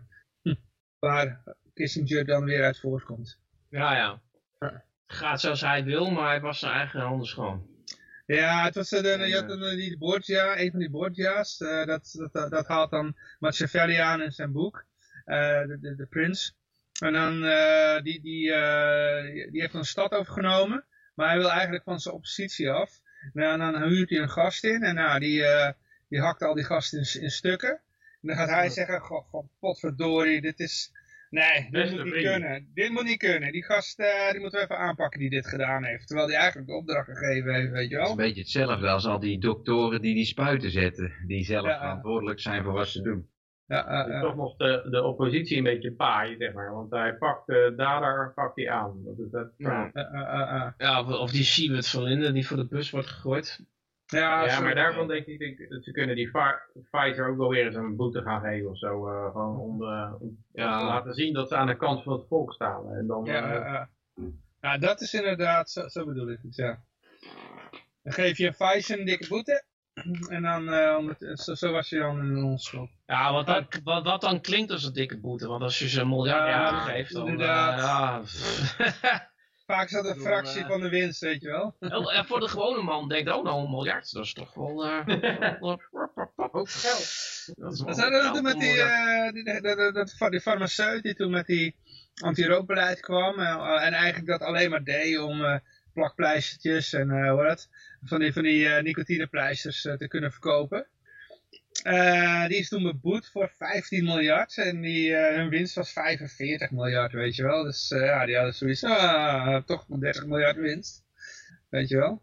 Hoewel het ook best kan dat ze wel behoorlijke boetes uitdelen, want dat houdt die bedrijven ook weer compliant. Dat houdt ze hongerig, want als ze op een dikke berg cash zitten, dan worden ze natuurlijk niet slaafs van. Dat is eigenlijk bij studenten ook zo. Je wil die studenten goed in de schulden hebben. Als je 10.000 vergeeft, dan moet je wel zeker zijn dat ze nog wel schuld overhouden. Want anders dan krijgen ze kapsoners zonder schulden. Maar dikke nota, bouwlezers, hetzelfde papiertje, 6 keer zo duur. Ik weet niet wie ermee kwam, maar... Ik had hem gepost. Oh, oké. Even neem nog een whisky. Even gapen. Hebben ze het altijd over het verhaal van, er moeten veel huizen gebouwd worden, ontzettend veel huizen, maar hoeveel huizen gebouwd worden? En dan hebben ze, er is nauwelijks inflatie, nou geven ze eens een beetje inflatie toe. Maar nu is er gewoon, een bouwvergunning, gewoon 6 keer zo duur. Oh jee. Dan krijg je ook het idee van, is dat wat zij ervaren dat er inflatie is? Er staat hetzelfde papiertje, maar het is niet hetzelfde papiertje natuurlijk, hè? Want er is 1 ding anders en dat is het jaartal waarop het wordt afgegeven. En hoe later het jaartal, hoe meer dat erop komt, hoe duurder dat die wordt. Want het geld, het wordt namelijk niet duurder, het geld wordt minder waar. Ja, maar dit 6 keer zo duur, dat is wel behoorlijk. Hè? Dat is dan de gemiddelde prijs voor een dakkapel. Dus het goedkeuring voor een dakkapel is €400. Het staat natuurlijk helemaal nergens. Het staat in geen verhouding tot de gemaakte kosten. Het is gewoon een melkkoe. Iedereen doet wel duidelijk. Dat was dus vroeger 80 dan. Een jaar geleden was het 80 euro. Denk ik, ja. 70 zelfs, 70. Ja, dat was iets onder 70. Alles hebben we gezegd, volgende. Ja, deze hadden we al gehad. Even kijken. Man keert terug van vakantie met jongens. Corona, apenpokken en HIV. Ja, het ziek idee. Geen idee hoe het gebeurd is. Nee. Maar dat hoort bij vakantiescare. Holidayscare. Ja, het is een holidayscare. En natuurlijk gelijk een ziektescare. En hij had wel seks gehad daar met mannen. Maar het rare is eigenlijk dat die apenpokken, daar wordt dan van gezegd dat het door seks overgedragen wordt. Maar als het een vorm van pokken is, pokken wordt nooit via seks overgedragen. Waterpokken worden ook niet via seks overgedragen. Nee, het gaat niet via de genitalia, maar via de huid. Het heeft te maken met iemand die heeft die apenpok op zijn lichaam. Of het komt uit de zweetklieren, geloof ik. Maar dan is nog huid-huidcontact of zo waarschijnlijk. Ja. Maar ook zo worden waterpokken volgens mij ook niet overgedragen. Oké. Ze zijn veel besmettelijker dan dat. Ik ben ook geen medisch expert, hè? Ik heb het maar in de mainstream media gehoord. Voordat we er vanaf gegooid worden. Ik geef geen medisch advies, ik geef financieel advies, ik geef geen enkel advies. Maar ik praat wel 3 uur aan een stuk. Ja, precies 3 dingen waar een luchtje aan hangt, hè? Dat HIV, dat hangt een beetje in een schandaal... Het is een interessant lijstje. Weet je wat er in dat boek van Robert Kennedy Jr. staat? Die zegt, dat kwam helemaal niet door dat virus. En eigenlijk, die uitvinder van die, PCR-test. Weet je ik weer? Gewoon de uitvinder van de PCR. Ja.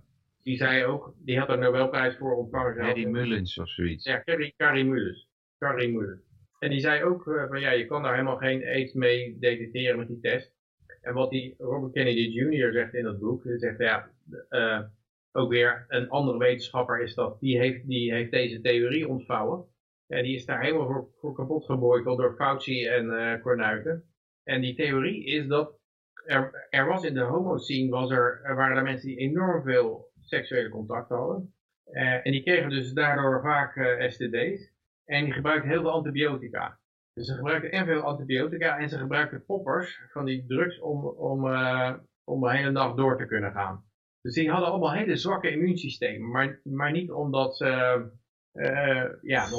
homofiel waren, maar gewoon een bepaald gedragspatroon. Veel antibiotica en veel van die drugs, popperdrugs. En dat sloopt je immuunsysteem.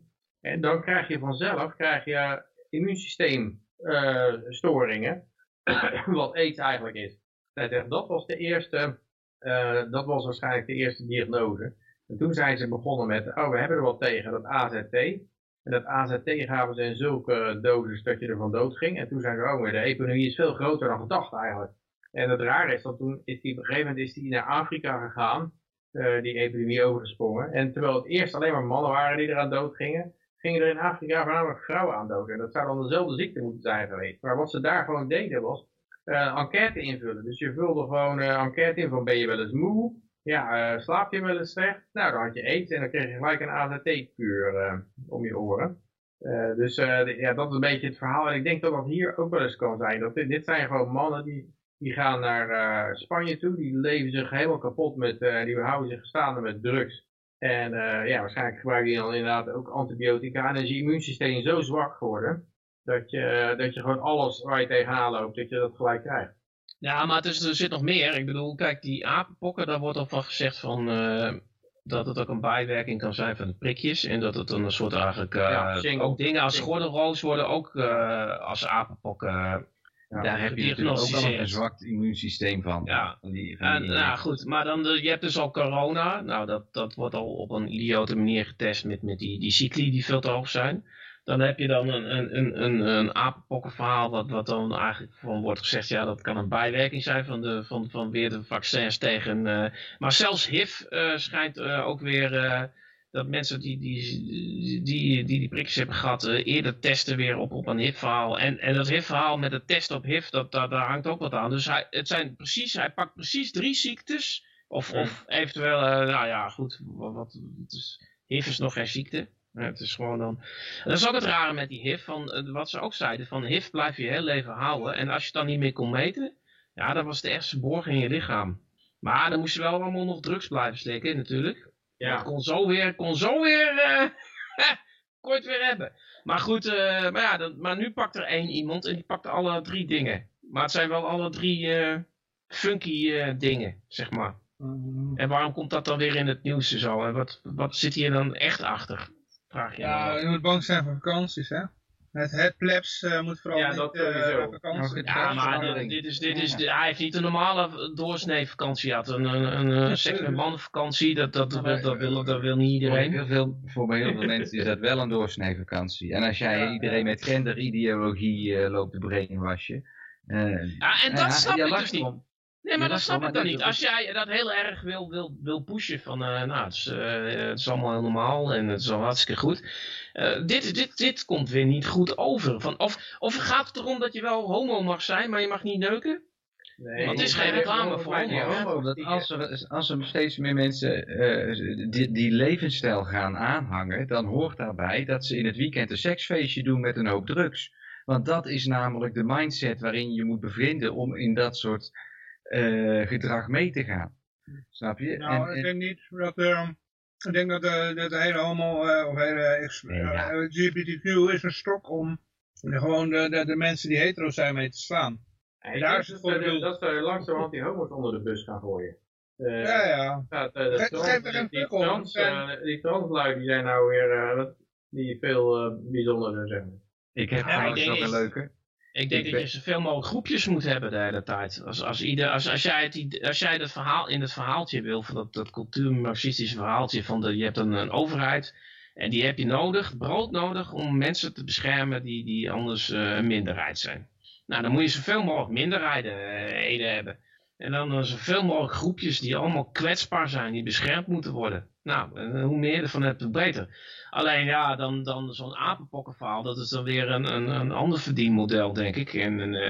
Maar dat staat er is er is een race naar de botten natuurlijk, waarbij bij volgens mij een opkomende economie, een opkomende macht ook, die daar daar straal, wil je succes uitstralen. Want je wil laten zien, kijk eens hoe goed ik het doe en hoe lekker ik meeloop in de samenleving en hoeveel waarde ik produceer. In een neergaande samenleving wil je juist laten zien hoe groot slachtoffer je bent. Dus dit is een super slachtoffer. Die heeft wel 3 verschillende slachtofferrollen. En eigenlijk win je dan de hoofdprijs. Dan krijg je gewoon een schouderklopje. Omdat je bent de grootste slachtoffer aller tijden. Ja. Ik denk dat dat ook een beetje meespeelt. Overigens, Peter, je greenscreen is wel heel erg zichtbaar. Oh, ja, ik... Nu niet meer. Met die AIDS had, Peter, was het ook in het begin was het heel erg verhaal van, het was een homo-verhaal. Ja. En op een gegeven moment was het van, nee, iedereen kan het krijgen. Weet je wel? We moeten niet denken dat het een homo-verhaal is. Dat kan je natuurlijk met die apenpokken ook krijgen. Dat ze eerst zeggen van, dat is vooral een homo-verhaal. En dat ze, ze kunnen er ook een switch van maken op een gegeven moment. Maar het lijkt niet echt, het lijkt nog niet aan te slaan, hè, die apenpokken. Ik merk de apenpokkenpaniek nog niet echt om me heen. Bij de mensen die wel in de coronapaniek zaten ooit. Als het een bewuste keuze is, dan lijkt het een hele rare keuze te zijn. Maar het houdt hier nog niet op, jongens. Want, het is ook weer gewoon... Het moet niet, sorry, laatste dingetje misschien nog even tussendoor. Het gaat erom, het moet afleiding zijn voordat de dollar aan het instorten is. Dus als jij het maar weer over apenpokken hebt, dan heb je het niet over het financiële stelsel wat langzaam afbrokkelt. Ja, oké. Maar dan kun je het ook over Nick en Simon hebben. Ja, bijvoorbeeld. Hebben jullie ook apenpokken? Nee. Ja, ze gaan nou uit elkaar, omdat ze anders bang zijn dat ze apenpokken krijgen. Nou, ik denk wel trouwens, dat hele apelverhaal. Dat een afleidingsverhaal is. Ja. Ik en Simon er ook. Maar ik durf te wedden dat er een oneindige hoeveelheid reunieconcerten gaan komen. Dus Nick en Simon fans die toevallig mogen luisteren. Maak je niet. Ik ging toen altijd met carnaval. En dan ging ik als Nicker Simon. En dan met zo'n, had ik ook alweer lippenstift op, weet je wel. Als en, echte zwarte piet. Dat is gewoon één persoon. Dat is geen duo. Nick en Simon. Nikker Simon en dan pepernoten uitdelen, hè? Heel de tijd. Ja, net als een neger des hels. Ja, zoiets, ja. Maar we worden gewoon geband weer deze. Dit is het einde. Jongens, we gaan nog verder, want er is nog een rise in heart diseases. En dat komt allemaal door climate change, hoor. Hartstikke idee. Dubbele.study. Ik weet niet wat dat laatste betekent. Ja, maar en de climate change dat het warmer wordt, Johan, of wat is het? The rise in heart disease may be explained by extreme weather conditions. Ja, dat is altijd anders. Maybe, dat is gewoon lekker veilig als iemand er nog achter komt. Hij staat trouwens, Biden staat je toe te spreken van een soort vuilnisbijl. Die foto die erbij staat is dan iemand die het warm heeft, hè? Zag je? Je ziet die foto? Iemand op water over zijn scheef flikkert en die trekt het niet meer. Ja. Maar dat extreem weer, dat is geweldig. Het mooiste verhaal, dat had ik al een keer verteld met die RTL-weerman. Die zei dat er al heel lang geen herfststormen, maar helemaal geen stormen waren. Dat het extreem rustig was door de klimaatverandering. Want het is extreem rustig weer. Gewoon. Terwijl er eerder werd gezegd van, dat door dit warme weer in de Atlantische Oceaan kreeg je juist ontzettend veel hurricanes. En dat was natuurlijk nadat er Katrina geweest was of zo, na zo'n grote hurricane. Dus dit komt in de toekomst veel vaker, want dat... Door de hoge temperatuur kan zo'n tornado of zo'n hurricane veel energie verzamelen boven de... En nou was het een warm jaar, maar er is geen enkel hurricane geweest. Dus, maar jij reageerde ook op het bericht, dat vond ik ook grappig, dat die mensen in Ter Apel in de ijzige kou moesten de verschrikkelijke kou. En snijdende, bittere kou. Ach man, maar dat was zo erg. Ook gewoon heel Nederland ook gewoon buiten slapen, hoor. Dus, ja, nee, maar dat vind ik wel grappig, we gaan allemaal kapot van de hitte, zogenaamd. Iedereen krijgt een hartaanval in één keer van de hitte. We hebben oversterfte door de hitte. Dat vond ik ook trouwens ook zo grappig. Ik zag een link van, dat ging over Maurice de Hond, die had uitgerekend, die oversterfte in Nederland. Dat is extreem, is nog nooit gebeurd zo erg. En dan zag je dan ook, zei van nou...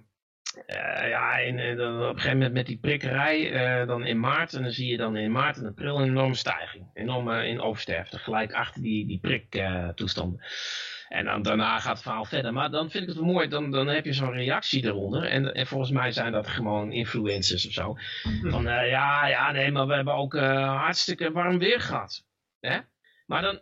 Dan, de eerste piek was in maart. Nou, hoe warm was het in maart dit jaar? Was het toen 38 graden of zo? Hoe warm was het?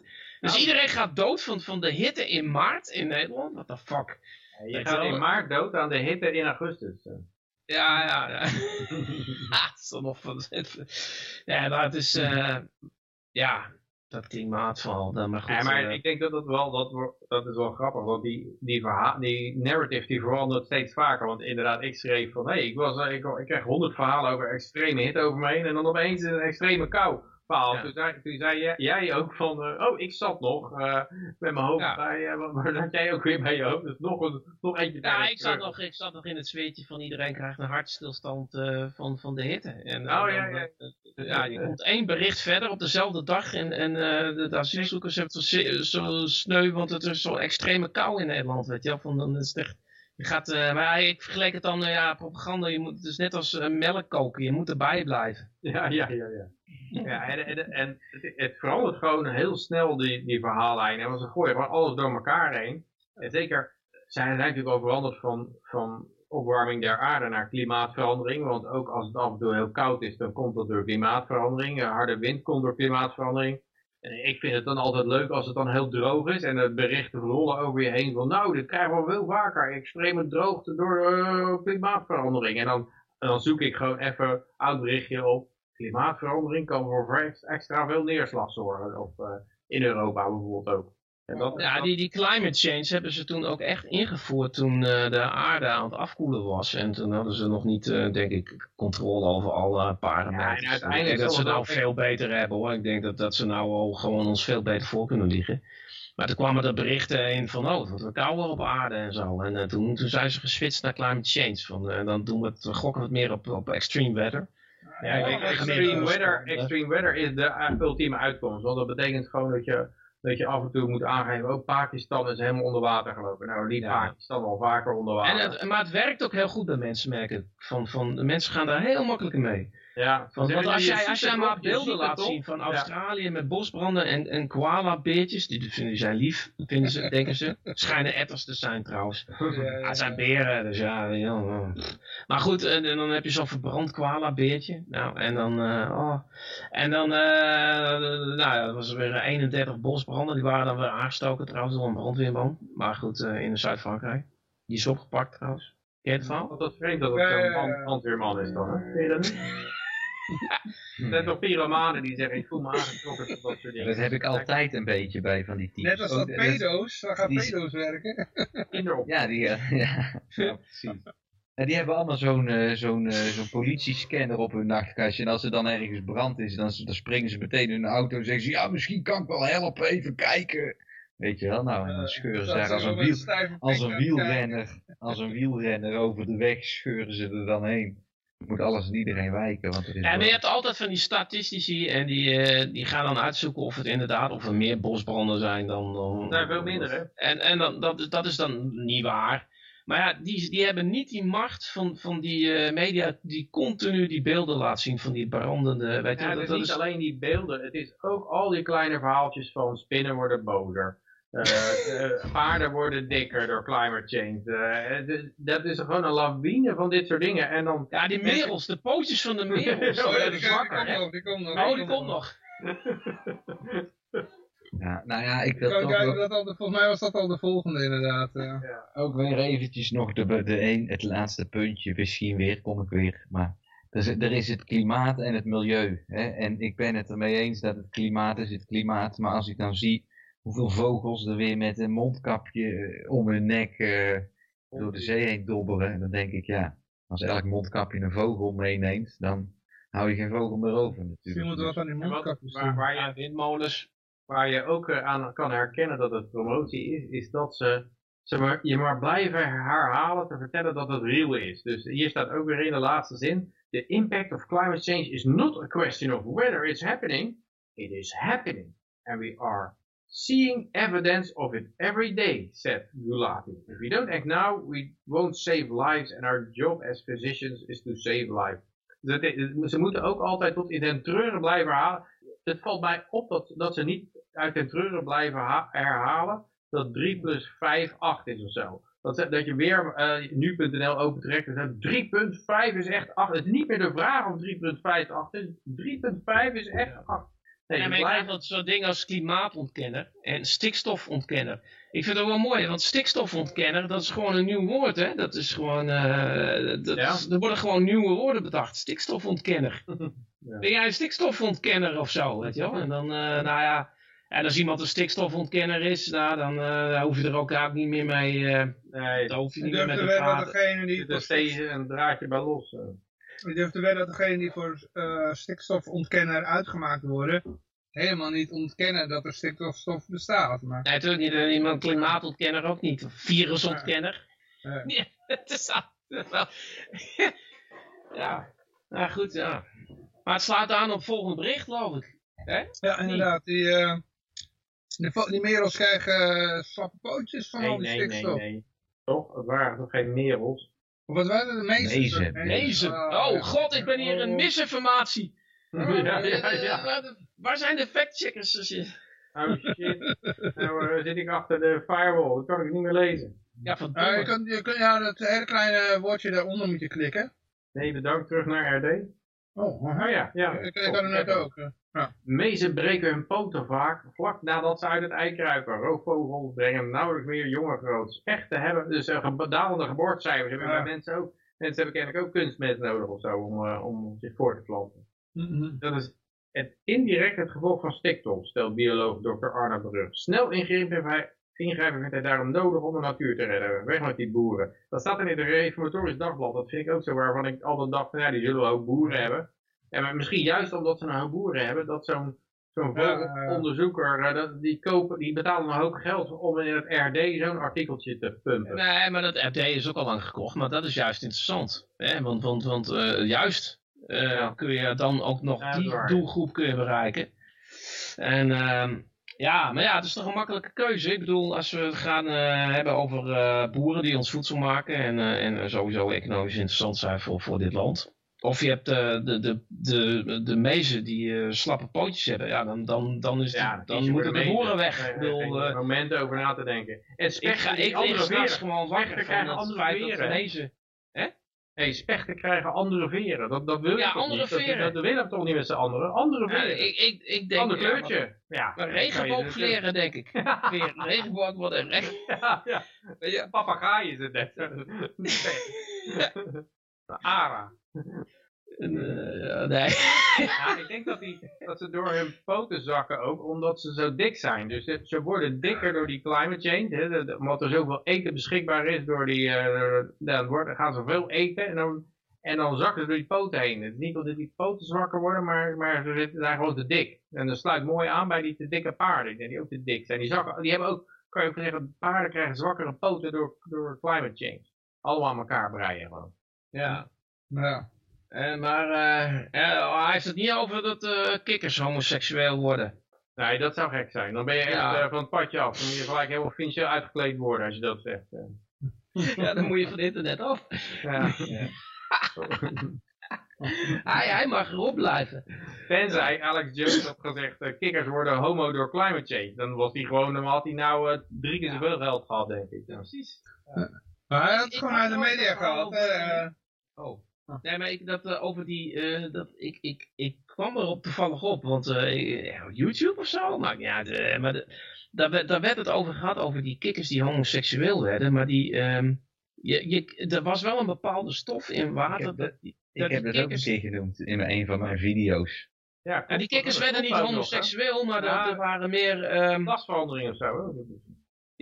Maar je hebt ook hybriden die niet...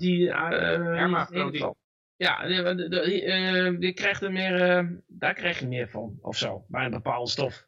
Dus hij zat in het water, er zat iets in het water. En daarom werden die kikkers homoseksueel. Ze werden niet homoseksueel, ze werden hydrogeen of zoiets.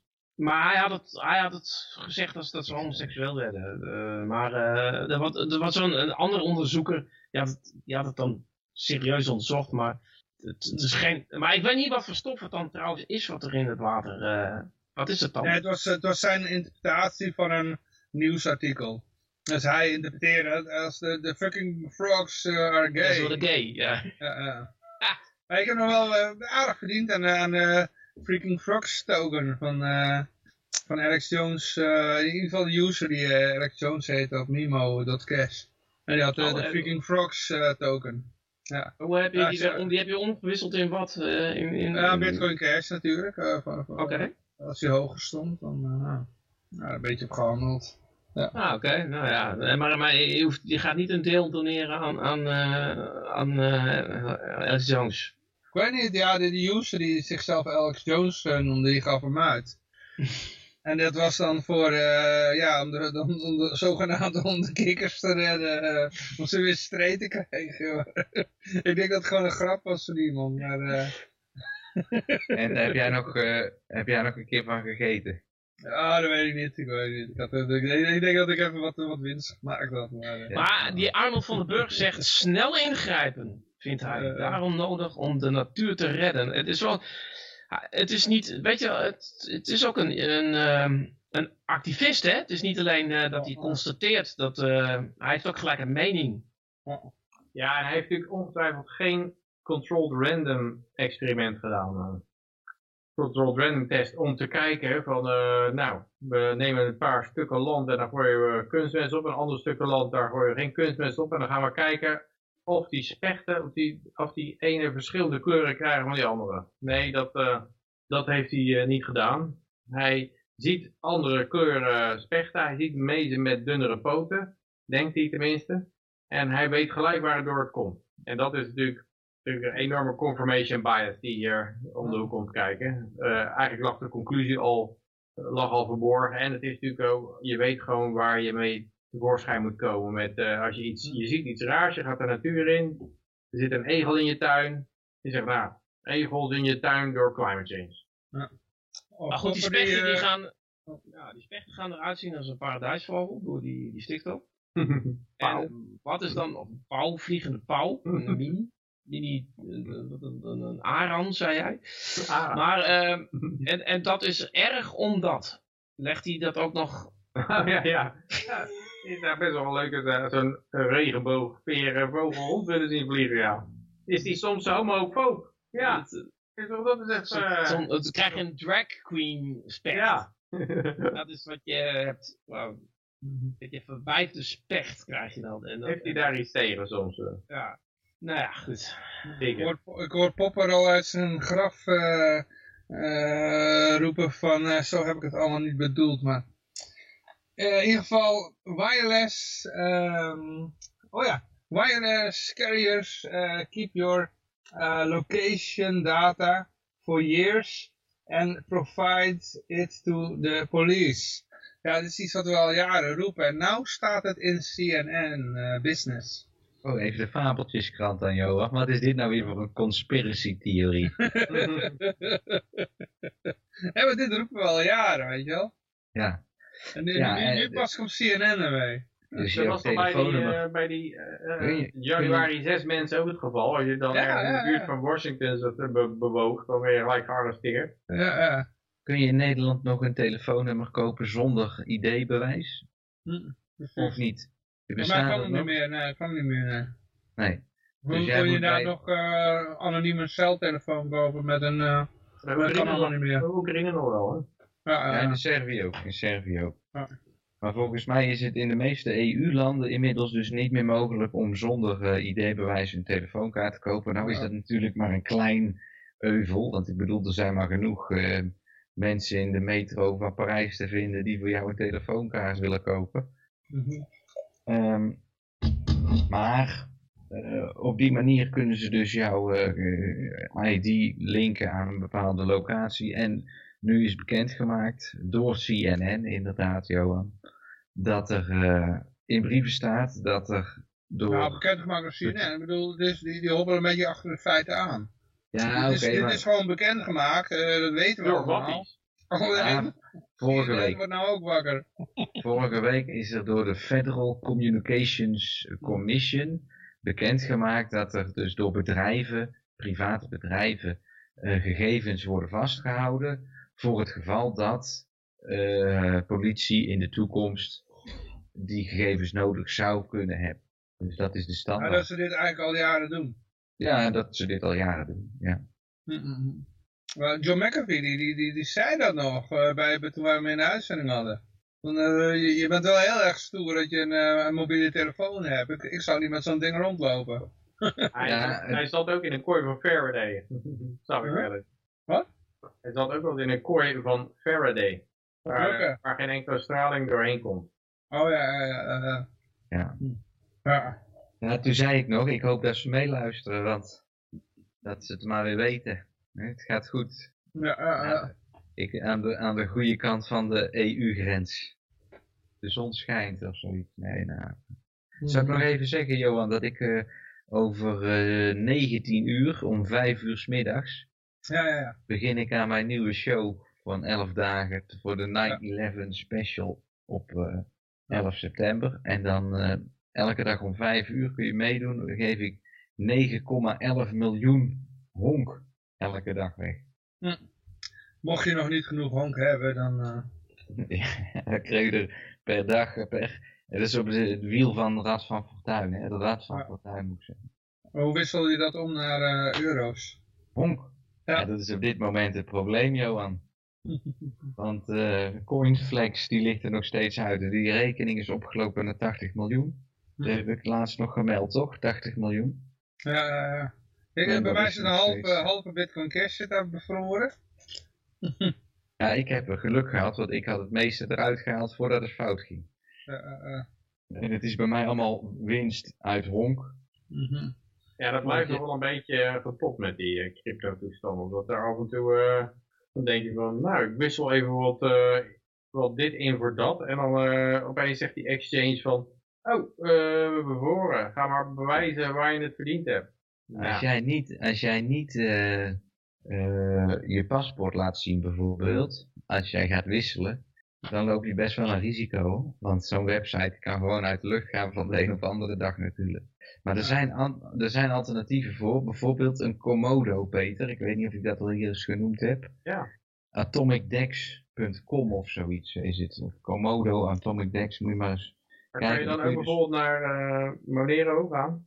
Nee, dat is een van de munten waarbij het niet kan. Alleen rapt Monero. Ja, zou dat wil je. Zijn. Maar dat wil je dan natuurlijk. Maar kunnen ze niet rapt BCH op die Komodo zetten? Staat erop, ja. Wordt al maar dan kan ik daar toch gewoon mijn rapt Bitcoin Cash omruilen? Ja, nou niet meer, want jij hebt ze overgemaakt naar Coinflex. Ik heb nog meer, Ja, nou alles wat jij nog hebt, kun jij naar Komodo. Ja, maar dan kan je daar toch gewoon, via dat kan je dan je ruilt je honk om van rapt Bitcoin Cash. Dan ga je via Komodo. Hoeft niet, ik kan ook mijn honk, wordt dan specifiek nog niet ondersteund als token, snap je? Nee, maar die kan je gewoon, die kan je wel omruilen voor Wrap Bitcoin Cash. Ja, die kan ik vanaf Bitcoin Cash en die kan ik eventueel dan weer ruilen. Bij Komodo weer om, ja, kan ik e-guldens van kopen, direct. En dat wordt ook gewoon smart BCH wordt er geaccepteerd, dus die kun je ook gewoon in het orderboek zetten. Als je dat geweten had, die en een half Bitcoin Cash is dan jammer, die ben ik nou kwijt, maar... Ik weet niet of je oneinch.io kent, daar kan je ook... kloppen, ja. Maar dat is nog niet intra-chain. Ik hoor dat die Tor-chain, die kan je van ene naar de andere chain, maar die ondersteunen ook geen Monero. Maar het is wel, Komodo kan dat ook. Van de ene naar de andere chain? Ja, van de ene naar de andere chain. Direct van wallet naar wallet. Oké. Dus dan loop je eigenlijk geen risico, zeg maar. Nee, je loopt in principe geen risico, behalve als er dus net op dat moment een dubbel spend uitgevoerd zou gaan worden. Ja, dan heb je een heel korte risico. En je loopt niet het risico van een centrale partij die opeens kan zeggen van, is voor mij. Je kan handmatig instellen hoeveel bevestigingen dat je wilt hebben, voordat jij de dingen accepteert. Dus je kan zeggen, ik wil 0 bevestigingen of 1 bevestiging. Nou, en dan betaal jij dus, zodra dat order wat erin staat, die is in zekere zin bevestigd. Want die staat vast, zeg maar. Dus die is ingezet, snap je? Op het moment dat jij een order plaatst, doe je eigenlijk een transactie in de blockchain. En dan staat het niet meer op jouw adres, maar op een derde geldrekening, die het alleen op dat bedrag van de hand laat gaan. En als jij je order cancelt, komt dat weer terug op jouw adres. En op die manier kan jij dus zeggen, ik wil minimaal zoveel bevestigingen voor die andere deel van de trade, voordat mijn adres het laat gaan. Een beetje. Ja. Ik heb over OneCoin ook gehoord dat dat iets is waarmee je privacy bewust kan swappen. OneCoin? Nee, niet OneCoin. Dat is voor die Roemeense dame. Die ja, die wil zeggen, ja. Bestaat er nog? Het is op. Ik heb laatst wel iemand gesproken die heette OneCoinAge.org, maar dat ging volgens mij meer een tijdgeld idee. Mm-hmm. Basisinkomen van haat. Ja, maar we gaan even naar Zuckerberg toe. Mark Zuckerberg die heeft even bij Joe Rogan aangeschoven. Ja. En daar het een en ander op gebiecht. Daar gaan we nu even over hebben. De FBI werd ook even genoemd, hè? Ik heb er niet zo heel veel van meegekregen. Ik heb er wel van meegekregen dat hij heeft gezegd dat hij eigenlijk in opdracht van overheden handelde. Ja. En, hij zei, ik kreeg de FBI op bezoek en Joe Rogan vroeg toen van, zei die expliciet dit verhaal? Nee, ze zeiden dat er iets aan zat te komen, maar het was niet, het patroon past het wel, maar dat het niet direct zegt, het komt straks maar zo'n verhaal waar Hunter Biden ging en moet censuur plegen. En hij zei, er is geen censuur gepleegd voor Twitter, dat mensen Twitter die hebben helemaal geband, bij ons was die niet geband, maar wel zwaar gereduceerd. Ik denk dat we boven die tijd zijn. Nou, volgens mij dat specifiek Washington Post. Dat is dat weer. New York Post. New York Post, nee, Washington Times. Nee, ik weet niet. New York Post, die hadden het wel laten zien. Daar was het gebroken, het artikel. Maar ja, en die link kon je toch ook op Facebook niet delen? Nee, en ook bij Twitter. Nou, daar kon het wel... Nee, maar bijna niet lachen.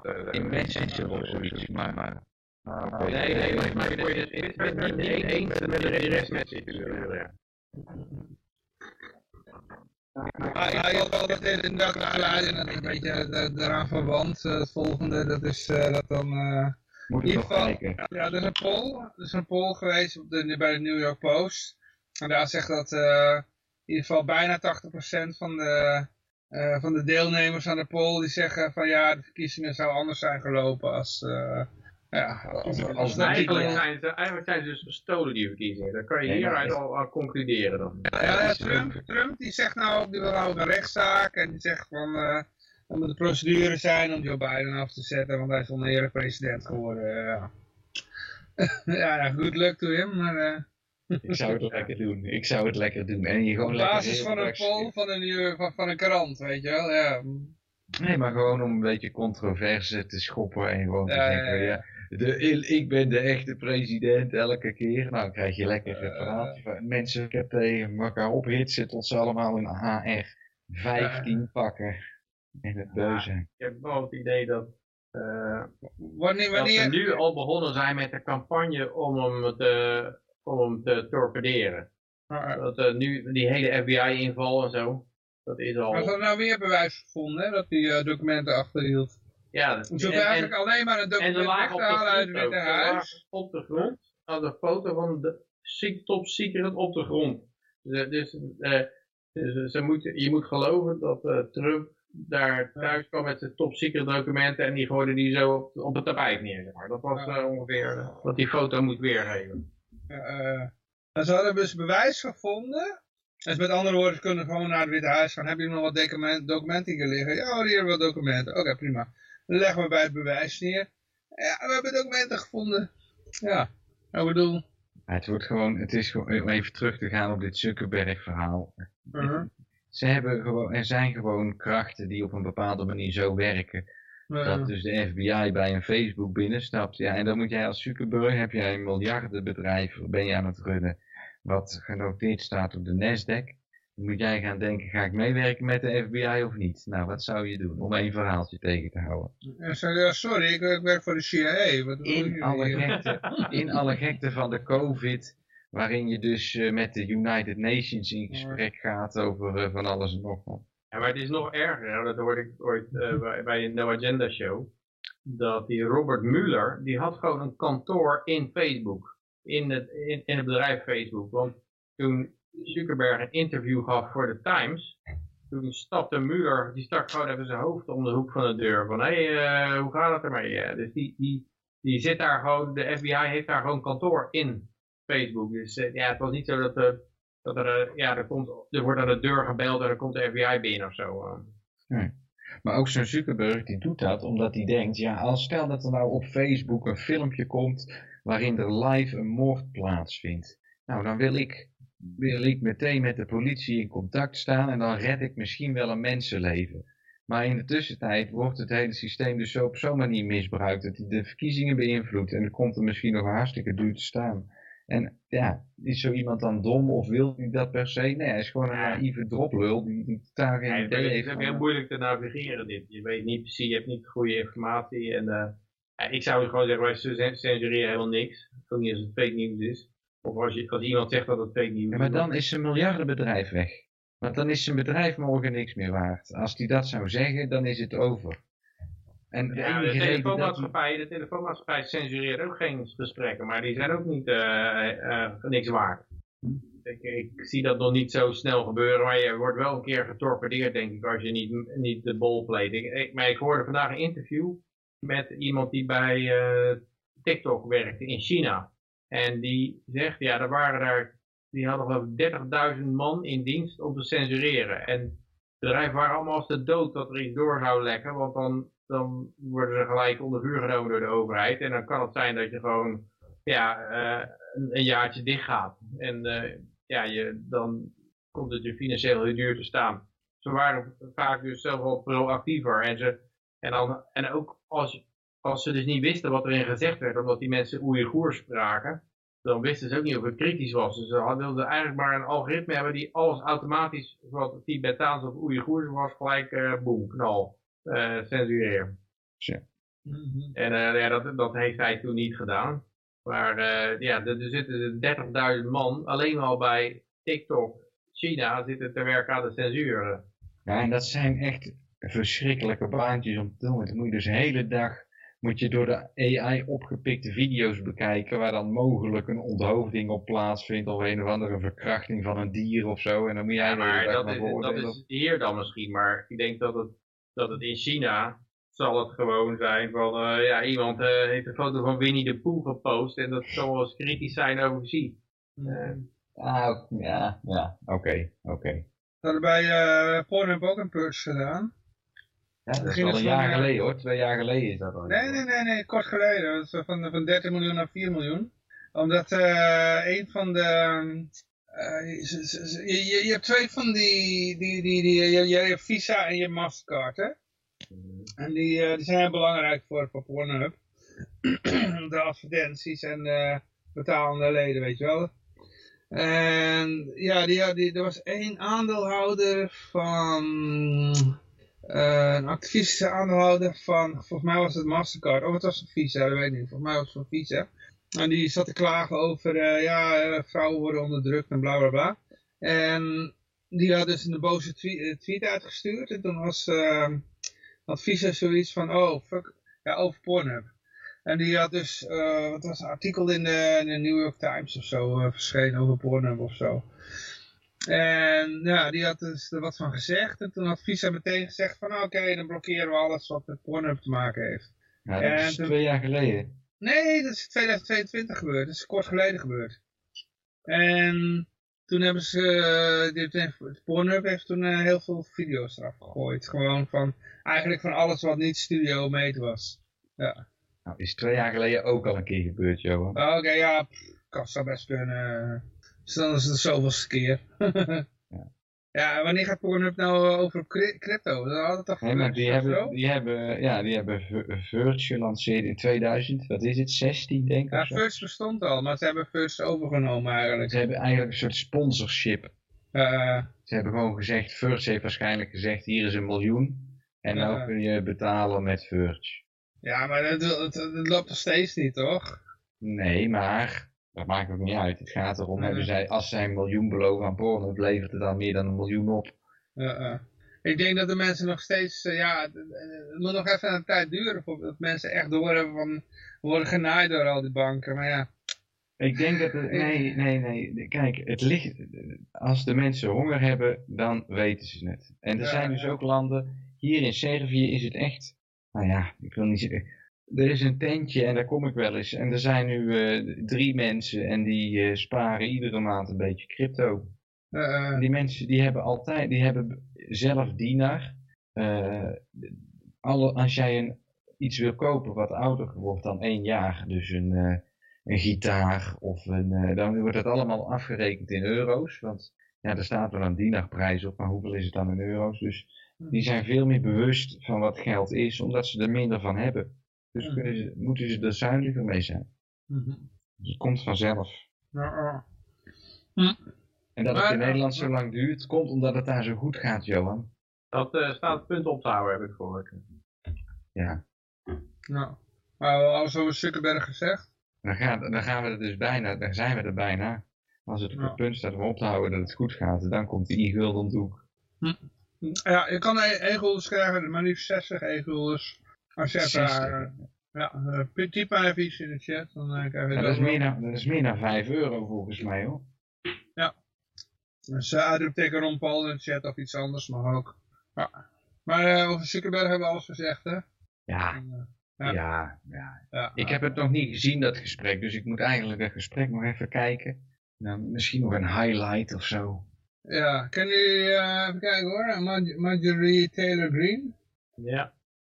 Representative van, weet ik niet waarvan, maar in ieder geval die zit 2 keer in 2 dagen geswat. Ja, en swatten, dat is dat er iemand belt van ja, er is een moord gepleegd in die en die woning. En dan komt er een enorm SWAT-team aanzetten. En die zijn helemaal trigger-happy. Dus het is ook het idee is dan dat die degene doodschieten. Dat gebeurt heel vaak. Dat de SWAT-team kan... Zij leven nog, dus ik denk dat het hier heel beleefd ging. Ja, maar ze had dus wel inderdaad geconcludeerd, er zijn mensen die mij dood willen hebben dat dit gedaan is. En ik denk dat komt omdat het een heel... ze woont in een of ander super rustig plaatsje waar niks gebeurt normaal. Dus ik denk dat SWAT-team ook wel dacht van, dit kan misschien niet helemaal kloppen. Misschien er even ons huiswerk voor doen. En vooral omdat ze per jaar zo'n 10.000 keer zulke oproepen krijgen inmiddels. Want als jij een hekel aan hebt aan iemand, dan bel jij gewoon anoniem met 911 in Amerika. En dan zeg je, ja, er is daar een moord gepleegd. Ja. Nou, dan kan je heel zijn huis overhopen, die politie... Ja, een ongeregistreerde pistool had hij. Zag ik. Nee, ik dacht iemand hate speech gebruiken of zo. Misgenderen, boom, gelijk. Die politie die slaat alles kort en klein in je huis, maar die komen met die geweren, die slaan alle lampen van het plafond af, want nou ja. Nigeria, die verbiedt als eerste land ooit witte modellen. Ja, dat staat hier ook als witte modellen staat het hier ook. Metro Holland schrijft dat. Ja, ik heb dat gezien, ja. Maar dat is alleen als je op de binnenkant van de bovendij wit bent. Hè? Dus die moeten allemaal persoonlijk geïnspecteerd worden door de keuringsdienst van modellen. En dan moeten al die vrouwen de bovendijbeen even laten tonen. En als die dan niet wit is... Wat een baan. Dan kietelt die nog even daartussen. Ja, als het positief reageert, dan en het gaat ook om de geur. Een innerlijke inspectie. Witte modellen hebben een bepaalde geur, dus de bovendijbenen moeten ook allemaal geroken worden. Om het echt vast te stellen. Moet ook nog gelikt worden? Als het niet meteen duidelijk is wat de uitslag is, dan mag er ook geproefd worden. Moet er ook een proefmonster. Ja, het is wel van de gekken. Vinger en 2 vingers. Wel van de gekken dat dit gewoon oké is. Dat er gewoon gediscrimineerd wordt. Maar dat het oké is omdat het om blanken gaat. Eigenlijk wel heel triest. Dat noemen we ook wel racisme. Nee, dat is inclusiviteit noemen we dat. Oh, oké. Maar god, de Marjorie Taylor Greene die woont waarschijnlijk in het bergkwartier, hè? Ik identificeer me nu als een Ford Focus. Okay. Ik ben nu Transmission, ben ik geworden. Oké. Ja, sorry, ik moest even... Ik ben gewoon weer door die inclusiviteit. Maar dat was een computer-animated voice of zo, zo'n computerstem die sprak in. Die sprak in dat er iets plaatsvond. Ja, goed, wat kunnen we verder over zeggen? Zo Rand Paul het is heel tekenend voor het klimaat, net zoals die, als witte mogen niet op in een reclame meer. De centrale bank heeft een record aantal gay zwarte om de rente te bepalen. Dus dit is iets van, je kan alles tegen blanke mensen doen, maar niks tegen zwarte. Oh, oké. Jij zei nog maar de Nigerianen, oké. Ja. Ja, het is dan wel weer een beetje sneu van dat juist het moment dat de Federal Reserve dan super inclusief is, dat het allemaal wordt gerund door homo's. En dat het in elkaar stort. Transgenders in een rolstoel, dat het dan juist helemaal de soep indraait. Weet je, ik heb het idee dat dat ook zoiets is dat ze die opeens een kans krijgen. En die denken zelf ook van, oh dat is gaaf, opeens zie ik een kans om daar haast te worden. En dat dat alleen is omdat niemand anders die baan wil hebben, omdat ze ook wel weten dat het op instort staat. Je kan dat ook andersom zeggen. En dat is nou de profetie, de voorspelling wordt nou waarheid. Hè? Want wij zondigen nou zo hard en we zetten overal vrouwen en transgenders aan het werk. Dus God gaat ons nou straffen. Einde der tijden was al aangekondigd. Ja. Maar een fruitblazer, even kijken hoor. Disputed. Oh kut, komt er weer een melding. Godsamme. Fruitblazer? Dat zie ik niet hoor. Daar staat er nou. Een whistleblower. Oh. Ja, er komt een of andere kutmelding weg mee. Hoppakee. Godsamme, wat is dit nou weer? Ja, je kan er niet, ik krijg hem ook, ja. Dat was ook weer de titel. Klokkenluider, die fruitblazer. Oh ja, data glitch. Whistleblower disputes data glitch explanation behind drastic increase in non-infectious disease in military. Dus er zijn een heleboel extra zieken in de military. En dan is er één gast die zegt van, hey, wat is dat? Dan werd hem verteld van, dat is een glitch. Dat is een glitch in het systeem. En hij zegt, ja, dat is helemaal geen glitch. Hier is wat aan de hand. En weg weet jij. Ja. Nou, en als je het wil lezen, dan moet je dus iets nog klikken. Want het staat achter een paywall. Van de Epoch Times. Ja, er moet natuurlijk wel een beetje sneuvelbereidheid zijn, hè, bij het leger. Ja, het is, moet wel getest worden, ja. Ja. Het is depopulation agenda, dat moet ik zeggen. Lieutenant Mark Bashel is het. Van wie moet je dat zeggen, Joosje? Nou, van mezelf als het weer over die spuitjes gaat. Ik vind dat niet echt opschieten, die depopulation theorie. Hey, maar ken jij al één iemand die dood is in jouw omgeving? Van de prikkel? Toevallig, ja. Oh. 32 jaar was ze. Maar daar ken ik is verder onbekend, die, hè? Verder onbekend, waardoor dat het... Maar dat is één iemand, dat schiet ook niet op. Nou, er is vorige week zondag ook nog een Liberlander van 28. Okay. Die ook gewoon zaterdagavond naar het ziekenhuis gaat en op zondagmorgen niet meer wakker wordt. En je kent ook iemand met een die hebben hersenbloeding gehad en dan kan je zeggen, ja, dat kan sowieso al gebeuren. Maar het zal niet helpen, die spuit. Maar de getallen laten wel zien dat het wel... ik ken wel mensen met schade en zo. Van sowieso... ik kan niet aantonen dat het aan die spuit ligt. Ik kan dat niet zeggen. Want ik kende die jongen, heb ik 7 jaar geleden een keer ontmoet. En dat is verder, was in Denemarken. Maar kijk, waar ik naartoe wil. Dus ik ken iemand die krijgt prikken. En die krijgt gelijk allerlei problemen. En dat heeft dan bijna een half jaar geduurd. En allemaal meisjes die al 6 maanden niet meer ongesteld zijn geweest... ook allemaal naar die prik, die zelf denken dat het door die prik komt trouwens. Maar ik bedoel, als je echt wil, zeg maar, depopulation. En dan heb je het over die complottheorie van de wereldbevolking naar 1,5 miljard. Nou, dan vind ik het niet opschieten. Ik denk dat de wereldbevolking alleen maar gegroeid is. Ja, 2 miljard hè, deze pandemie. Als je iedereen onvruchtbaar maakt. Iedereen onvruchtbaar maakt, nou, dan komen ze wel bij mij.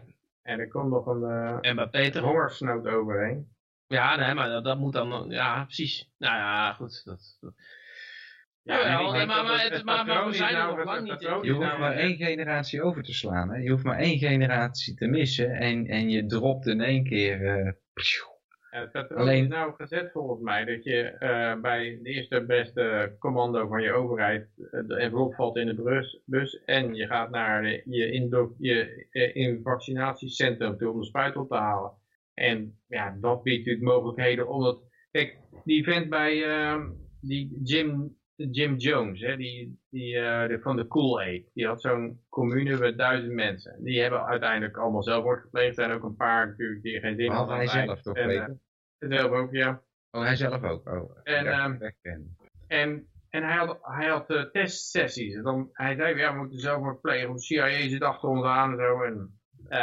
En dan moesten ze allemaal in de rij gaan staan en allemaal drinken. En dat was dan een oefening. Dus dan kreeg je limonade. En dat heeft hij een aantal keer gedaan voordat de echte keer er was. Omdat het dan bij de echte keer wat makkelijker gaat. Dus ik zou me ook niet verbazen als dit is nog conditioneren.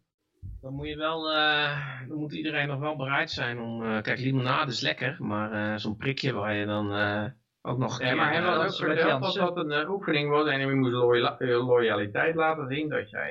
en het ging, hij zei volgens mij niet, we gaan met limonade oefenen. Nou, maar dan heb je ook een select gezelschap die in die sector zit. Hè? En nu moet je het met de hele wereldbevolking gaan doen. Nou, die prikjes die zijn al niet... iedereen heeft gewoon griep en verkoudheid gekregen aan die griep. Dus iedereen is scheidsziek van dat soort prikjes. Dus het wordt de volgende keer moet je alweer meer repressie hebben... om weer dezelfde hoeveelheid mensen een prikje te laten nemen. Ja, de volgende keer heeft iedereen gewoon een superhoge gasrekening. En als jij je gasrekening voor de helft gecompenseerd wil hebben... moet jij een prikje nemen. Ja, ik denk dat, dan moet je inderdaad heftiger doen, maar goed. Ik denk dat ze dit juist die oefeningen doen. Maar dan nog, weet je wel, weet je, het punt is van, ik denk dat dit van alle complottheorieën wel de complottheorie is die bij de meeste mensen gewoon het minste... Ik denk eerder omgekeerd, dat ze, nou zie je wel, die complotgekkies hebben geen gelijk gehad, want we hebben het over een paar duizend doden op 17 miljoen. Kijk, geen depopulatie meer. Nee, maar nogmaals, je hoeft maar één generatie te missen. Hè? De generatie van nu, die plant zich niet meer voor. En over 100 jaar dat is helemaal niet waar, dat is helemaal niet meer voor. Is de mensheid uitgestorven. Ja, maar dat is helemaal niet zo. Ja, precies, maar dat is niet zo. Het kan ook nog een tijdbom zijn, hè, jongens. Het kan ook nog een tijdbom zijn, hè. Dat het nog even duurt dat de echte dooien gaan vallen. Dus, ja, maar goed, dat is het punt van ik vind het allemaal nog niet zo spectaculair eigenlijk. Ik bedoel, de hele sloop van de economie vind ik heel spectaculair. Ja, het hangt er vanaf inflatie spectaculair. Inderdaad, hè. Zo. En ik vind dit is zo'n verhaal van, nou ja. En ik ken er nog niet, ik heb wel wat vaccinatieschaden om me heen. En sowieso iedereen werd ziek, het hielp allemaal niet. En dat was ook voorspeld en dat is ook allemaal gebeurd. Maar dat echt de mensen om mij heen dood neervallen, dat merk ik allemaal niet zo. Ik heb nog niet iemand echt helemaal direct in mijn omgeving waarvan ik dan weet dat hij gestorven is door die prik. Ik heb nog niet één. Want dat is echt wat die Jeroen Pols ook zegt. Van, ja, op een gegeven moment krijg je een soort van wisdom of the crowd. Maar voor wisdom of the crowd heb je veel meer doden nodig dan dit. 2000 man is heel makkelijk nog te verdoezelen. Zeker. Ik bedoel, als er echt 200.000 worden in een maand, dan maakt het niet meer uit wat het internationaal is. Er in de VS toch iets meer zijn dan 2000, denk ik. Ja, maar dat is ook het gaat om op 350 miljoen, hè? Gaat om 2000 man op 17,3. Ja, dat is niet... Weet je wel, echt, als 200.000 zouden zijn, weet je wel, dan... Kijk, dan heeft iedereen wel een overbuurman of een tante of een oom, weet je wel, maar 2000 man, dat is echt... 12 september in september krijgt iedereen weer een uitnodiging voor de nieuwe prik en de Omicron variant, dus dan mogen we weer een rondje en dan zullen we weer zien of het er weer 2500 zijn. Nou ja, ik denk dat je sowieso meer repressie nodig hebt dan de vorige keer. Nou ja, dan zal het inderdaad... Maar jij denkt dat de benodigde repressie toeneemt in plaats van afneemt?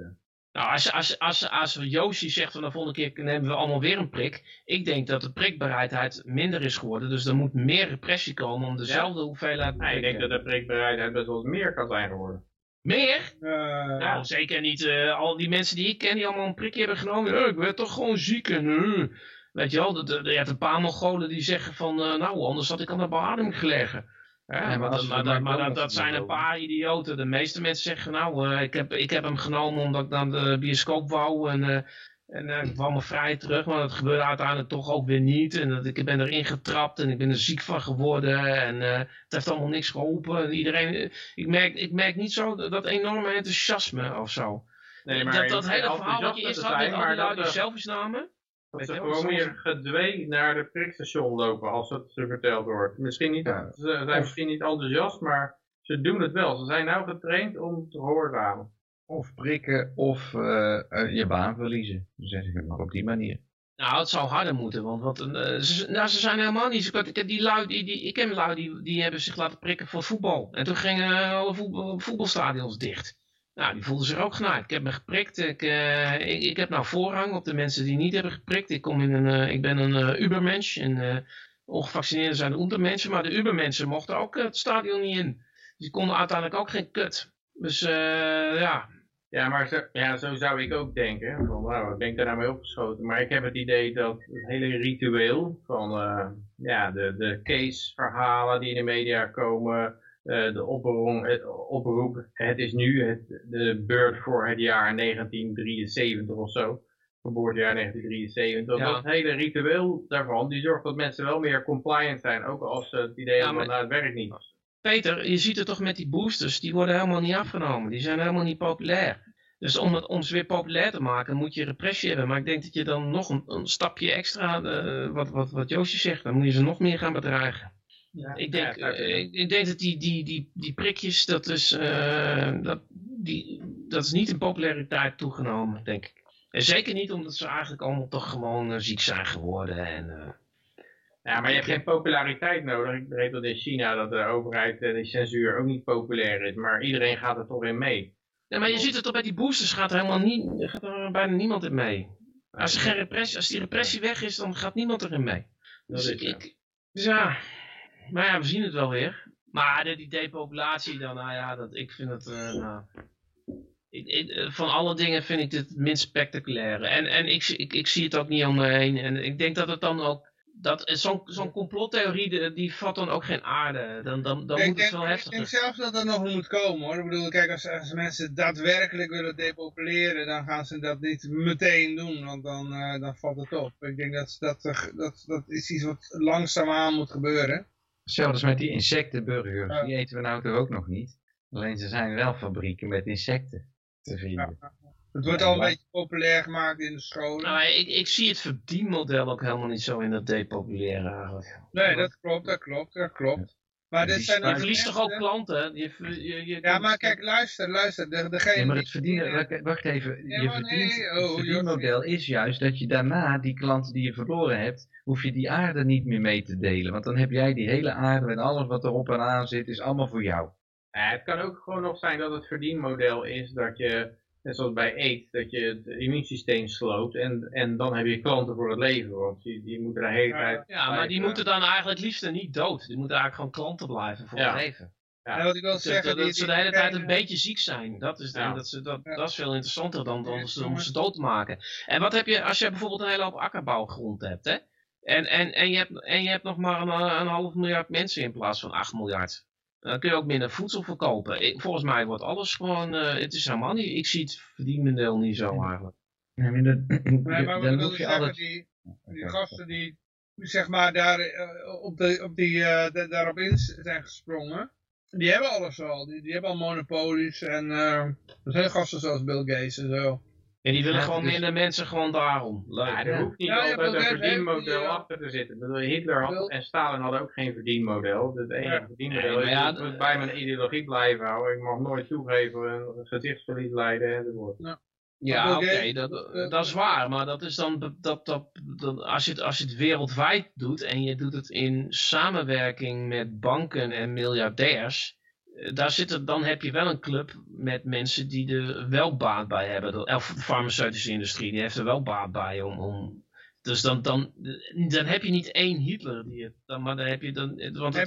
Zo zit het namelijk niet in elkaar. Het is gewoon, als je een monopolist bent, dan ben je juist bang voor de angry crowd, zeg maar. Dus die wil je weg hebben.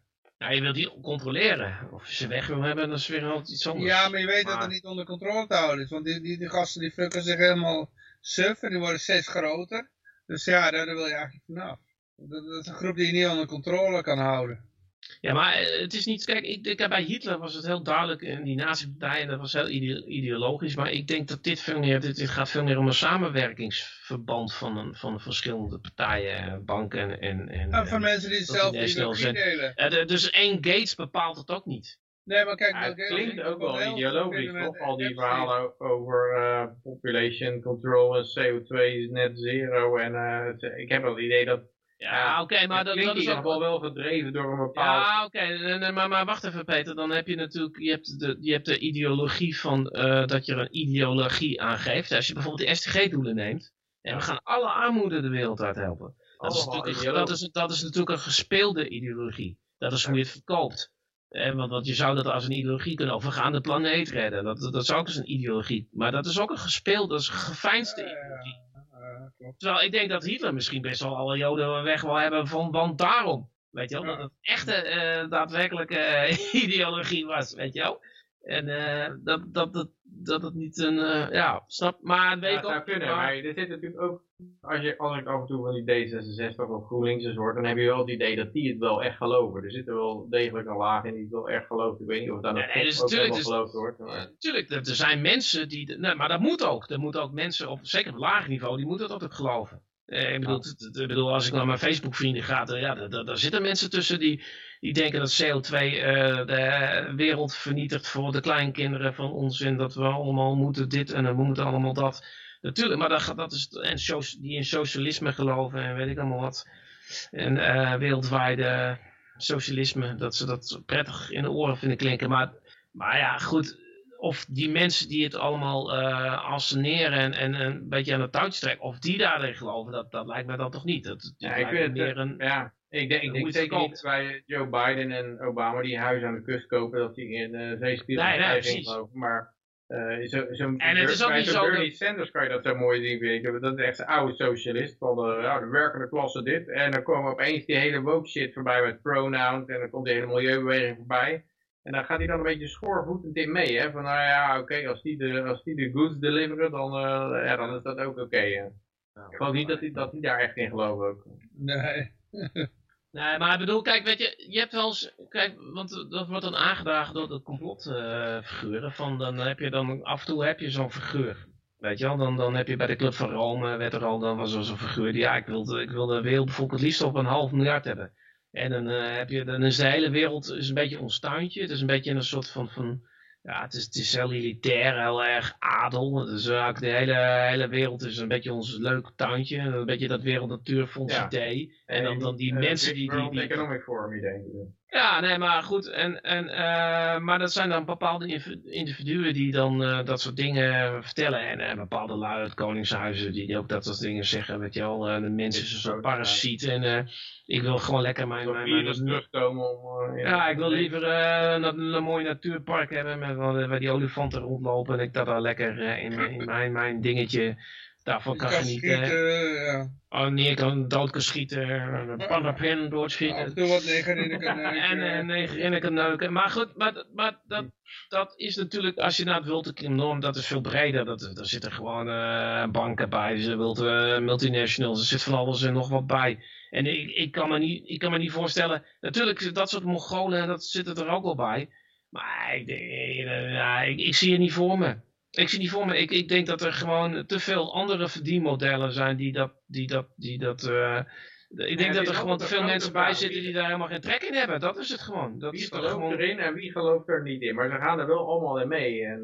En die Yuval Hariri, die rechterhand van Klaus, die zegt er ook van ja, er zijn eigenlijk gewoon een heleboel mensen waar je niks mee kan. Die zijn eigenlijk vrij nutloos. Useless people. Useless people. En ja... die creëer je wel met wereldwijd socialisme. Ja, maar je hebt allemaal zo geautomatiseerd en je hebt allemaal hele automatiseerden nodig, maar je hebt geen behoefte aan dat plebs. Stratenmakers en zo, dat wordt allemaal weggeautomatiseerd. En wat moet je daar dan mee, was de vraag voor hem. Videogames. En wat hij inderdaad zei, die zet je gewoon aan de videogames. Want voeren is niet een probleem. En daar zijn denk ik misschien ook wel die mailwormen voor. Om die lui te voeren terwijl ze aan de videogame zitten en leven weg te gamen. Je moet even met die arm boven je hoofd even zwaaien, want die greenscreen is weer in beeld. Oh jee. Ja. Ik moet er wel ik kan het zelf niet meer zien. Op een of andere manier is mijn Skype in een modus gekomen dat ik niet meer... ik kan niet meer... dan ga ik in ieder geval wel even aan het rad draaien, als je het niet erg vindt. Even kijken wie de winnaar wordt. Hartstikke idee. Spin. Hoppakee, dan gaan we even kijken hoor. Wie gaat er worden? Ik ben benieuwd. Wordt hij nog een keer verdubbeld? Ja hoor, volgens mij is het de staatsvijand. Ja, de staatsvijand is de gelukkige. 60 EFL's, e-guldens. De vraag is staatsvijand, wat ga je ermee doen? Dus typ het in de chat, typ het in de chat. Staatsvijand, typ het in de chat. Oh, ja. je kan er wel een biertje mee kopen. Moet je ook een keer langskomen. Een paar biertjes zijn toch, denk ik? Nou, ik zou trouwens, weet je dat de diesel duurder is dan de benzine? Ja. Het was boven de 2 euro. Ja. Echt niet geloven. En ja, ik ken iemand die heeft, die moet heel veel rijden. Het hele gezin moet heel veel rijden. En die hebben een auto verkocht en die hebben een diesel gekocht. Van nou ja, die betalen wel wat meer in de wegenbelasting. Ja, diesel is toch goedkoper. Nou. Au. Maar iemand die vertelde mij van ja, dat is gekoppeld aan de gasprijs of zo, dat die diesel dan... Nou, dat niet komen omdat je hebt bij de raffinaderijen verschillend oliemengsel nodig. Van zoveel van deze olie en zoveel van die olie. En dat dit de oliemengsel nou veranderd is omdat die Russische olie niet meer mag. Zou kunnen. Zou het wezen? Ik weet het niet. Ik weet het ook niet. Ja. Ik vraag me af, wat zou nou de... Want ik heb vandaag ook weer... Ik ben er in een supermarkt geweest, het is ook niet te geloven. Maar wat zou nou de echte inflatie zijn in Nederland? Wat zou dat nou echt? Waar moeten we dan aan denken? Even kijken hoor, de diesel bevat veel meer energie per liter dan benzine, zegt Flabbergast. Oh, dus je kunt eruit langer op doorrijden. Ja, je kan er meer kilometers uithalen uit een liter diesel, ja. Maar... Het was altijd goedkoper en de vraag is nou, waarom is het nou duurder dan? Ja, maar dat was toch ook alleen maar in Nederland dat het goedkoper was. In heel veel andere landen was die prijs juist andersom. Ik weet nog, in België was het altijd duurder, juist de diesel. Ja, dan blijft de vraag, wat is er dan in Nederland veranderd? Het beeld van Peter is bevroren, klopt dat? Nee, ik zit gewoon stil misschien. Ik hoor jou wel. Nee, ik zie je mond niet bewegen. Ja, ik ben er als even uitgestapt, omdat mijn Skype raar deed. Ja. Maar inderdaad, ben bevroren. Misschien heeft het daarmee te maken. Nou, meneer Schaar, is je beeld ook bevroren, ja. En die kat die beweegt nog meer naast je. Ja. Maar ja, laatste bericht, Epstein. Het onderzoek tegen Epstein is... die doen we altijd als laatst, joh, die Epstein. Doen we altijd als laatst. Vind je een leuke afsluiter? Afsluiter Epstein. Ja, ik kan meestal niet aan een ander bericht koppelen. Dus daarom doe ik een beetje aan het einde. Want ja, waar moet ik er dan aan koppelen, weet je wel? Hé, ik ben weer. Ja. Je bent ook weer een stuk groter ook. Nou. Ja, dat heb ik een beetje geprobeerd aan te passen aan. Dat ik nog een beetje prachtiger zie. Ja. Maar in ieder geval Epstein, het onderzoek van de Metropolitan Police. Ja, het is grootstedelijke politie. En de UK die stopt het onderzoek tegen Epstein. En toen had kennelijk Scotland Yard ook zoiets van... Nou, dat stoppen wij ook. Ja, en die deden dan het onderzoek tegen Prins Andrew. Ja, zal dat een verband zijn? Ik zit even te genieten van de verschillen in grootte op die stream. Ja, maar ik ben nou even groot als jou al volgens mij. Ja, dat klopt. Dat is een goede grootte, toch? Alleen Yoshi is nou het probleem. Die zit helemaal op de achtergrond. Zou dichterbij komen. Wij scheiden iemand. En trouwens, in de UK hebben ze nou dat ze raden zwangere vrouwen af om een prikje te nemen. En ook als ze borstvoeding geven. Maar betekent dat dan dat ze minder snel willen depopuleren in de UK? En dat wij in Nederland weer sneller willen depopuleren. Ik denk dat dat nou moeilijk te verkopen wordt, dit verhaal. En het is ook raar dat, ik weet nog, want Alina was zwanger en die gaf borstvoeding. En toen kreeg ik ook zo'n formulier thuis van, wat moet je doen als je zwanger bent? Gewoon doen, want COVID-19 is heel gevaarlijk. Later bleek uit die Pfizer dossiers ook dat ze gewoon helemaal geen onderzoek naar gedaan hebben. Dus het is ongelooflijk dat ze gewoon niet onderzoeken, behalve op wat zwangere ratten in Frankrijk. En het is ongelooflijk dat ze dat dan gewoon durven aan te prijzen zo. Ik denk dat daar ook wel een liability gevalletje in zit. Nou, ik weet wel, dat was een zuster in Amerika. Ik geloof dat het Amerika was. Maar die was zwanger. En ik prik me. En dan te laten zien dat het gewoon veilig was. Nou, die kreeg een miskraam. Nou, het is ook niet te geloven. Ik geloof trouwens ook nog dat kunnen jullie dat nog herinneren met die Dorothy?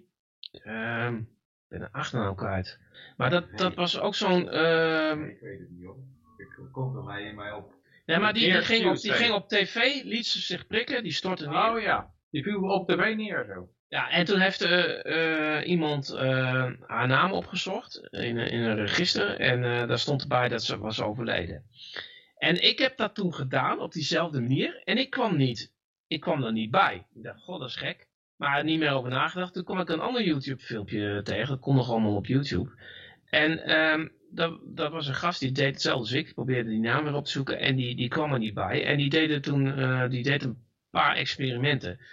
Om haar naam verkeerd te schrijven. En dan, die kon elke naam krijgen behalve haar naam. En er waren iets van 10 of 12 mensen met haar naam. Met gewoon haar naam. Die dood waren. En zij moest het wel zijn, want er was één die woonde daar en die was zo oud en bladibla. Maar hij zei van, dit kan geen toeval meer zijn. Dat was een computerprogramma ding of iemand die met websites bezig hield. Maar die zei van, kijk, dat kan natuurlijk wel eens dat iets niet te bereiken is. Maar je kon overal naartoe, maar behalve naar Dorothy Parker. En het is nog steeds zo van, ze heeft zich nooit meer laten zien ook. Is het niet Tiffany Dover? Tiffany Dover, dat is het, ja. Dat is, maar Pontes of zo, had ze als tussennaam. Ja, voor Tiffany Pontes. Ja. Dover, ja. We hebben nu via Google gaan zoeken, niet via Google, hè? Maar ja. Dat is het punt. Alabama. Ik denk dat ze dood is. Want ze posten elke dag ook wat op Facebook, tot dat moment dat ze... Weet je wel, nou, Facebook bestaat nog steeds, maar ze heeft al 2 jaar niks meer gepost. En ze is nergens midden. Maar goed, die familieleden die moeten dan toch afgekocht worden zijn of zo. Of iets. Er is iets vreemds. Dat is gewoon van aardbodem heel vaak van, ik ben ziek geworden, maar ik ben toch heel blij dat ik de jab heb genomen. Iedereen neemt de jab. Want, anders was het wel erg geweest. En er was ook gelijk een verhaal. En dat werd ook in alle nieuwsmedia precies hetzelfde manier verteld. Dat ze kon niet goed tegen prikjes. En daar kon ze flauw vervallen. Zo vreemd dat je dus een gimme pick neemt die voor de alle pers dan moet laten zien hoe fantastisch die prik is. En dat dan uitgerekend iemand is die altijd flauw valt bij een prikje. En dat is dan jouw model, zeg maar. Dat is wel raar. Maar goed. Ja, Mark, nou zeg jij aan de ene kant, zeg jij... Die depopulatie, ik heb er geen voorbeelden van, maar sinds dat jij dat gezegd hebt, kom je de hele tijd met voorbeelden van. Ik ken in mijn eigen omgeving geen enkel voorbeeld. En dat is dan. En ik geloof wel dat die. Hebben die zich wel in laten enten? Nou ja, er zijn wel mensen die zich in hebben laten enten. Hoe heet ze ook alweer? Tiffany? Dover. Pontes Dover. Tiffany Pontes Dover. En er schijnt een soort register te zijn in Amerika, waar mensen die overleden staan, die kun je daar opzoeken. Dus hier een Reuters factcheck, die zegt, dat is allemaal false informatie. Ja, maar die kwamen allemaal ook snel. Dat is ook wat die gasten bij YouTube zei. Van iedere nieuwsoutlet kwam net hetzelfde verhaal van dat het allemaal gefactcheckt. Nee, maar goed, ik geloof wel dat er zijn al mensen, natuurlijk, het is een experimentele gentherapie, daar gaan mensen aan dood. Dat is ongetwijfeld zo. Maar je hebt veel meer doden nodig voor een depopulatie.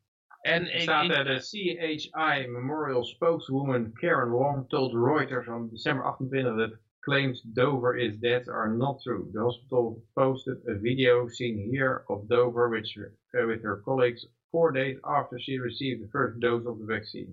Show that she was still well. Maar ja, is daar nou nog wat van te horen? Ja, dat is een foto van 4 dagen daarna. Dus, ja, precies. En het is heel apart dat die gast die dat onderzoek had gedaan van...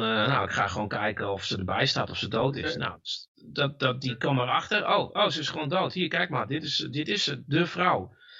En gelijk 1 dag later was dat niet meer op te zoeken. Reuters asked Dover for comment via social media, but did not immediately hear back. Dat is weer overeenkomstig met... Ze is dood.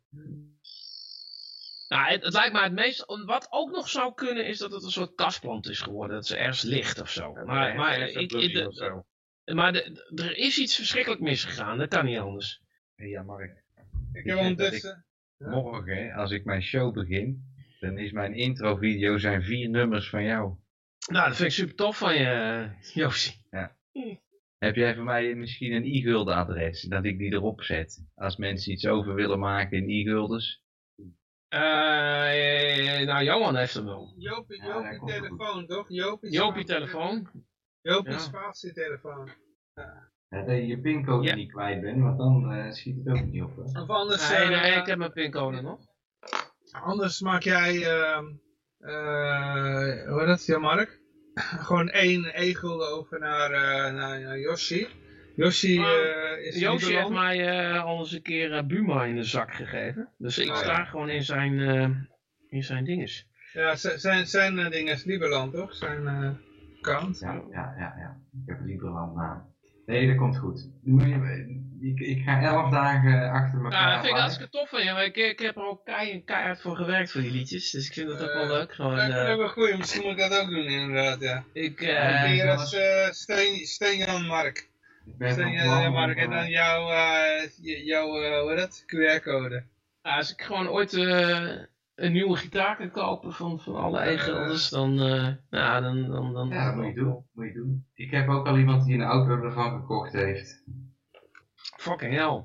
Oh, dat is wel... wel en dat kostte hem 1 etentje. En dat is op het bonnetje gewoon, dat toen hebben we de boodschappen gedaan, die heeft hij betaald. En ik heb hem precies dat bedrag van 1 Albertijn bonnetje, was wel biefstuk. En toen heb ik biefstuk gebakken voor hem. Toen zei ik ga voor jou biefstuk bakken met de e-guldens, maar dan moet jij ze wel kopen. Ja, dat is goed. Nou, en toen kreeg ik het geld dat ik de e-guldens heeft later een auto van gekocht. Ik heb wel 2 spijkerbroeken gekocht, ooit. Dat ik zei van, nou, kan ik jou een e-gulden betalen? Ja, is goed. Oké. Ja? Ja. Nou, niet bij de winkel, maar bij degene die dat voor me gekocht had. Ja. Ja. Niet doen. En zo had ik ooit een accu in mijn auto en ik heb al zoveel van die onzin dingen. Ja, ik weet zo gaat het. Ik zit daar trouwens op Google te zoeken naar die Tiffany Dover. Maar het is inderdaad, Google is zeg maar de ongecensureerde kernel van Google. Ja. Dus dat is eigenlijk Google, zeg maar Google zoals het 20 jaar geleden was. Dus zonder enig script, gewoon puur je zoekt op de kernel van Google. En dan krijg je gewoon heel ongefilterd alle resultaten. Dus op zich is Google nog steeds hetzelfde. Alleen er zitten heel veel scriptjes overheen. Je kan misschien nog wel herinneren dat Google op een gegeven moment met sponsored ads kwam. En dat waren dan de eerste paar zoekresultaten waren dan gesponsord. Ja. Dus daar zijn ze mee doorgegaan. En nou is de eerste 25 pagina's van Google. Dat is allemaal gesponsorde bullshit. En ja, Google die laat je nog steeds de oude kernel van Google zien, zonder al die bullshit eroverheen. Noem nog even de URL. Nou, dat is het hele punt, dat is geen URL. Google is je kan even googlen naar Google. Dan krijg je af en toe nog wel een Google pagina die je dan doorheen gript. Maar Google is moet je eigenlijk zelf installeren. Ik heb het zelf ook nog steeds niet gedaan hoor, maar ik ben gewoon een lui hond. Maar er zijn mensen die hun eigen Google zeg maar delen met andere mensen. En dan, goed, daar kan je gebruik van maken hè, als je lui bent. Maar die doen dat niet eeuwig natuurlijk. Hè. Op een gegeven moment ziet iedereen erop en dan wordt het voor hun ook een beetje duur. Dan stoppen ze ermee.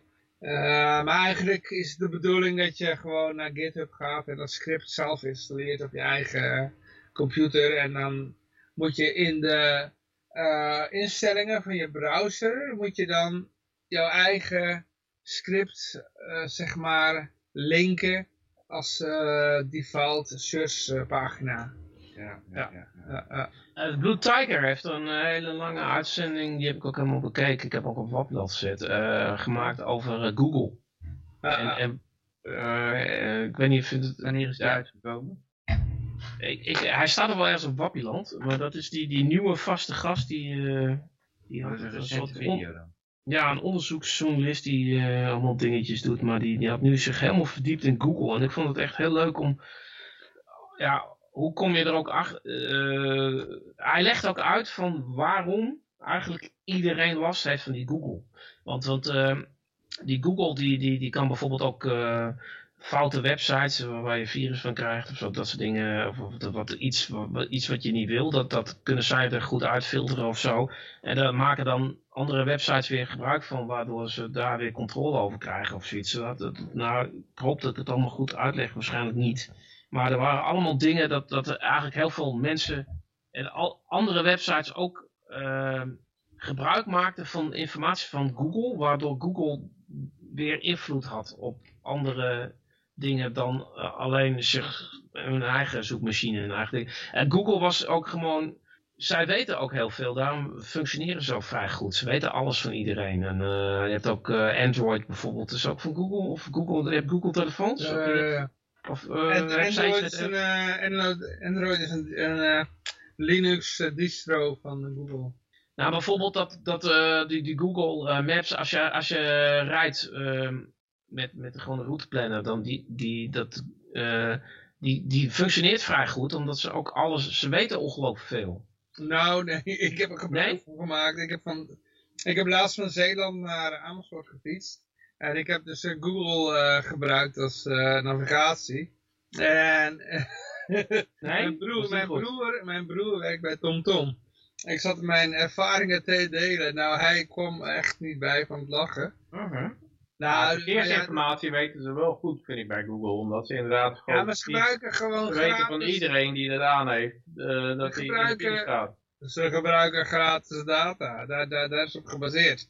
Maar een hele stratenplan ding is allemaal gebaseerd op informatie van de kadaster.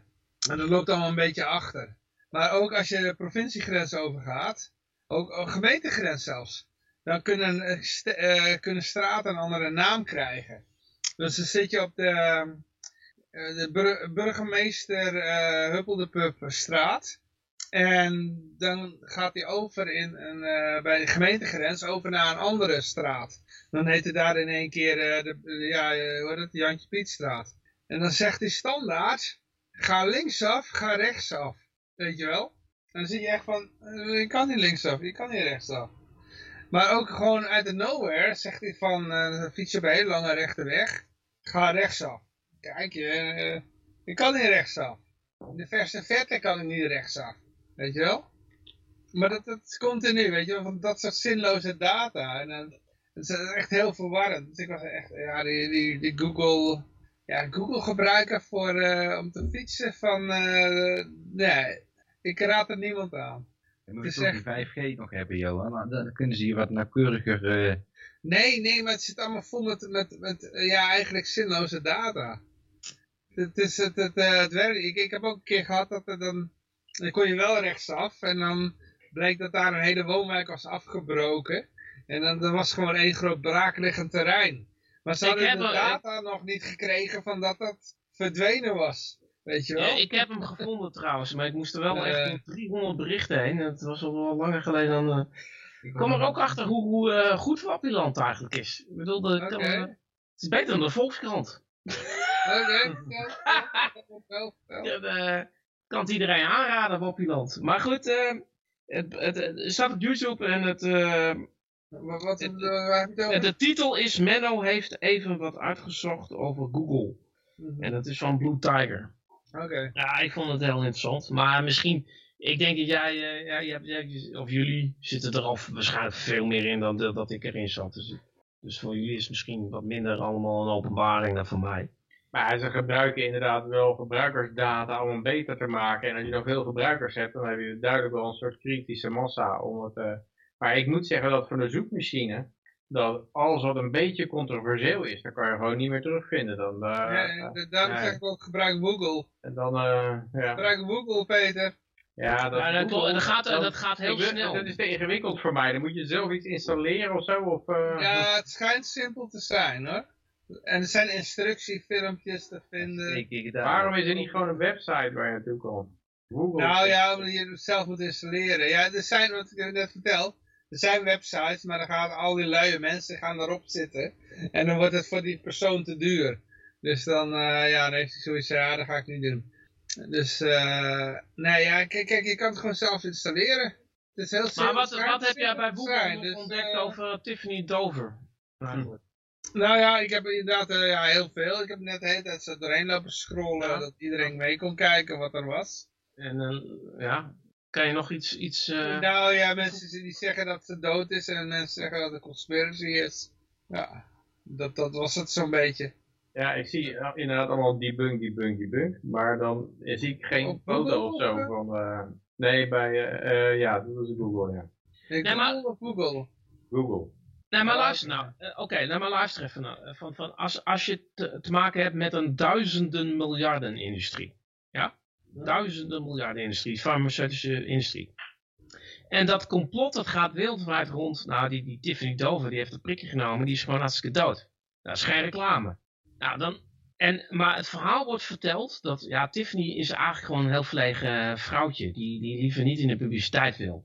Nou, ze wou niks lievers dan voor die camera's. Ze genoot helemaal dood.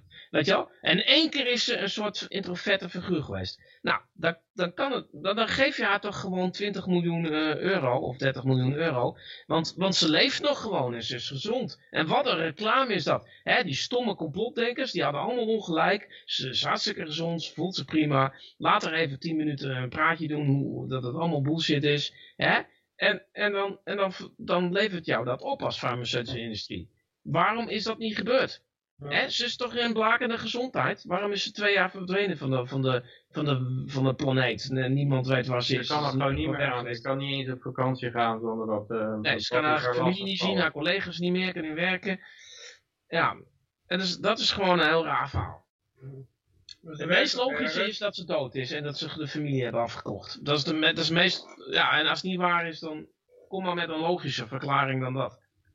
Ze werkt nog ergens? Nee, dat is al 2 jaar niet meer op werk geweest. Niemand heeft ermee gezien. In de debunkartikel staat dat ze nog gewoon in dat ziekenhuis werkt.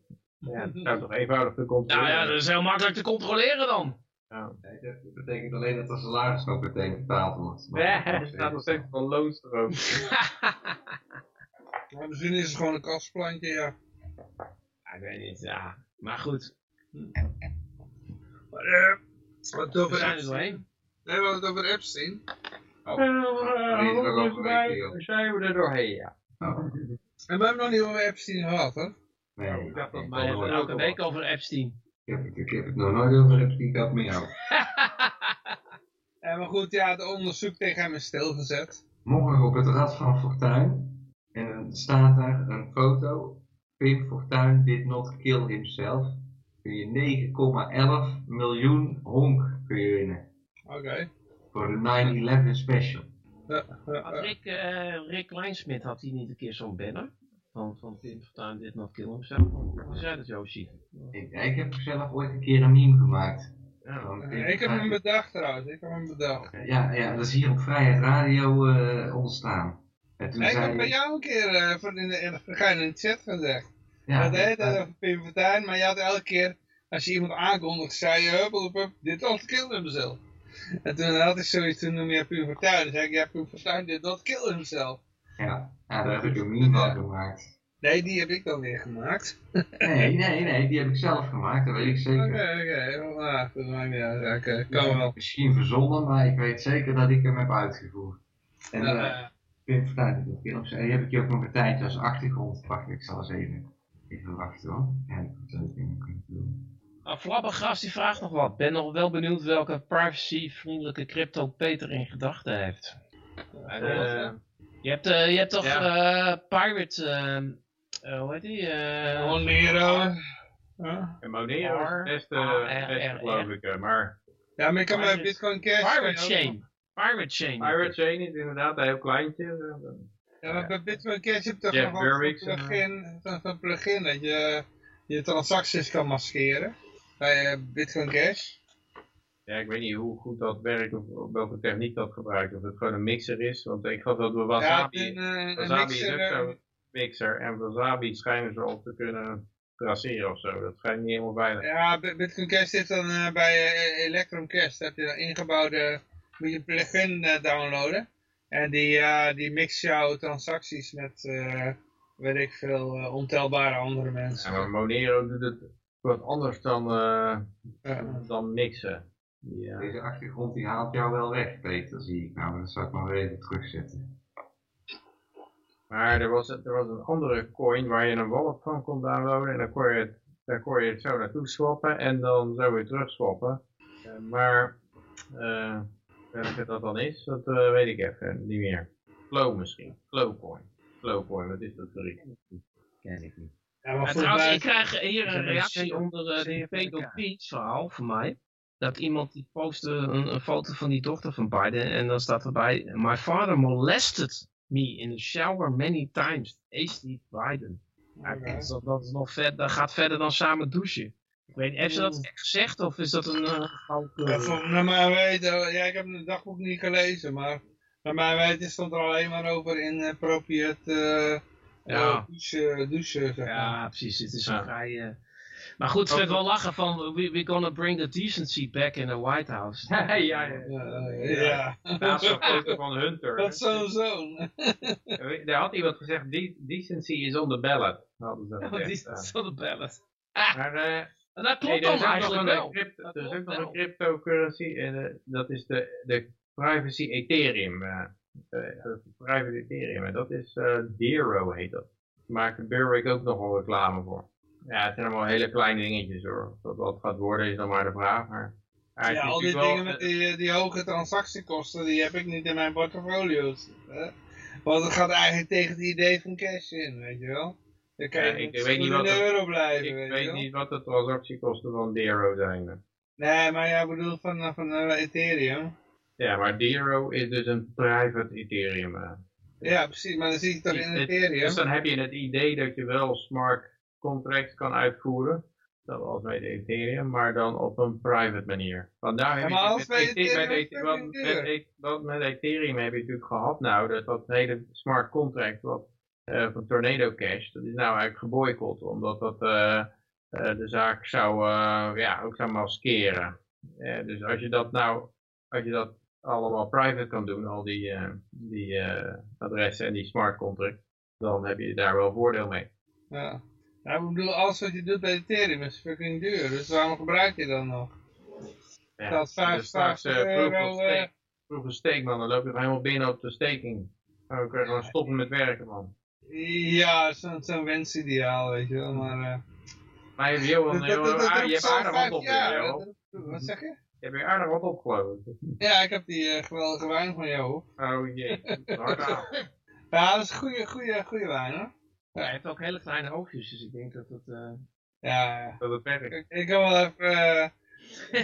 Hugo de Jonge nou doen. Misschien is het Kronos of zo. Is het Kronos? Is dat met een C of een K? C. Nou, als je van drank houdt trouwens en je wil niet veel betalen, moet je naar Tsjechië gaan. Ja. Dat is echt... ik weet niet wat het is. Bier is goedkoper dan water. Ja, diesel is duurder dan benzine. En de hele wereld staat op zijn kop. Ze hebben goede wijn ook. Ja. Straks is taart goedkoper dan brood. Let hem eat cake, graag in handen. Misschien moet ik daar gewoon van wonen, joh. Ja. Maar goed, ja, we zijn aan het einde. Ja, we zijn er doorheen, jongens. Ja, zijn we er doorheen. Zo'n carrière als NOS-nieuws-voorlezer, dat kan je wel vergeten op deze manier. Ja, maar dat doen we Ik bedoel, als er geen anarchistische radio zou bestaan, dan weet ik het niet hoor. Nee, goed jongens, dan komt ie. Ja, ik wil iedereen hartelijk danken. Nou, je kent het verhaal wel. Hartstikke idee, eindje. Hoppakee. Zorg, bij het Epstein-bericht moet je altijd dronken zijn. Hebben we het eigenlijk al behandeld? Jawel. Wobbel. Tot volgende keer, jongens. Hoi. Doei. Kun je eens slapen die eindjes doen eigenlijk wel? Of misschien heb je gewoon de verkeerde knop ingedrukt? Dat kan ook nog. Ik zie nog niks, Johan. Oh, wacht even, deze knop moet ik hebben. Wat?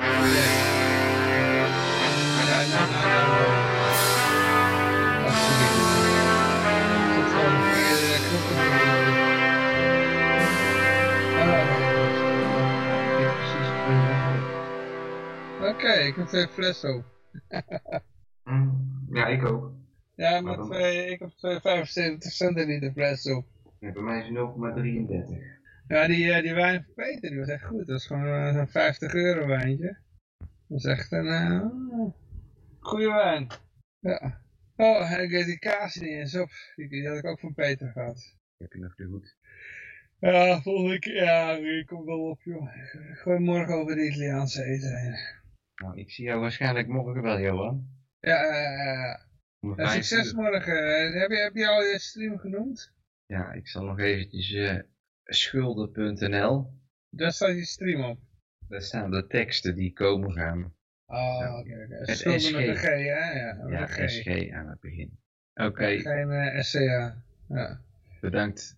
Okidoki. Hoi.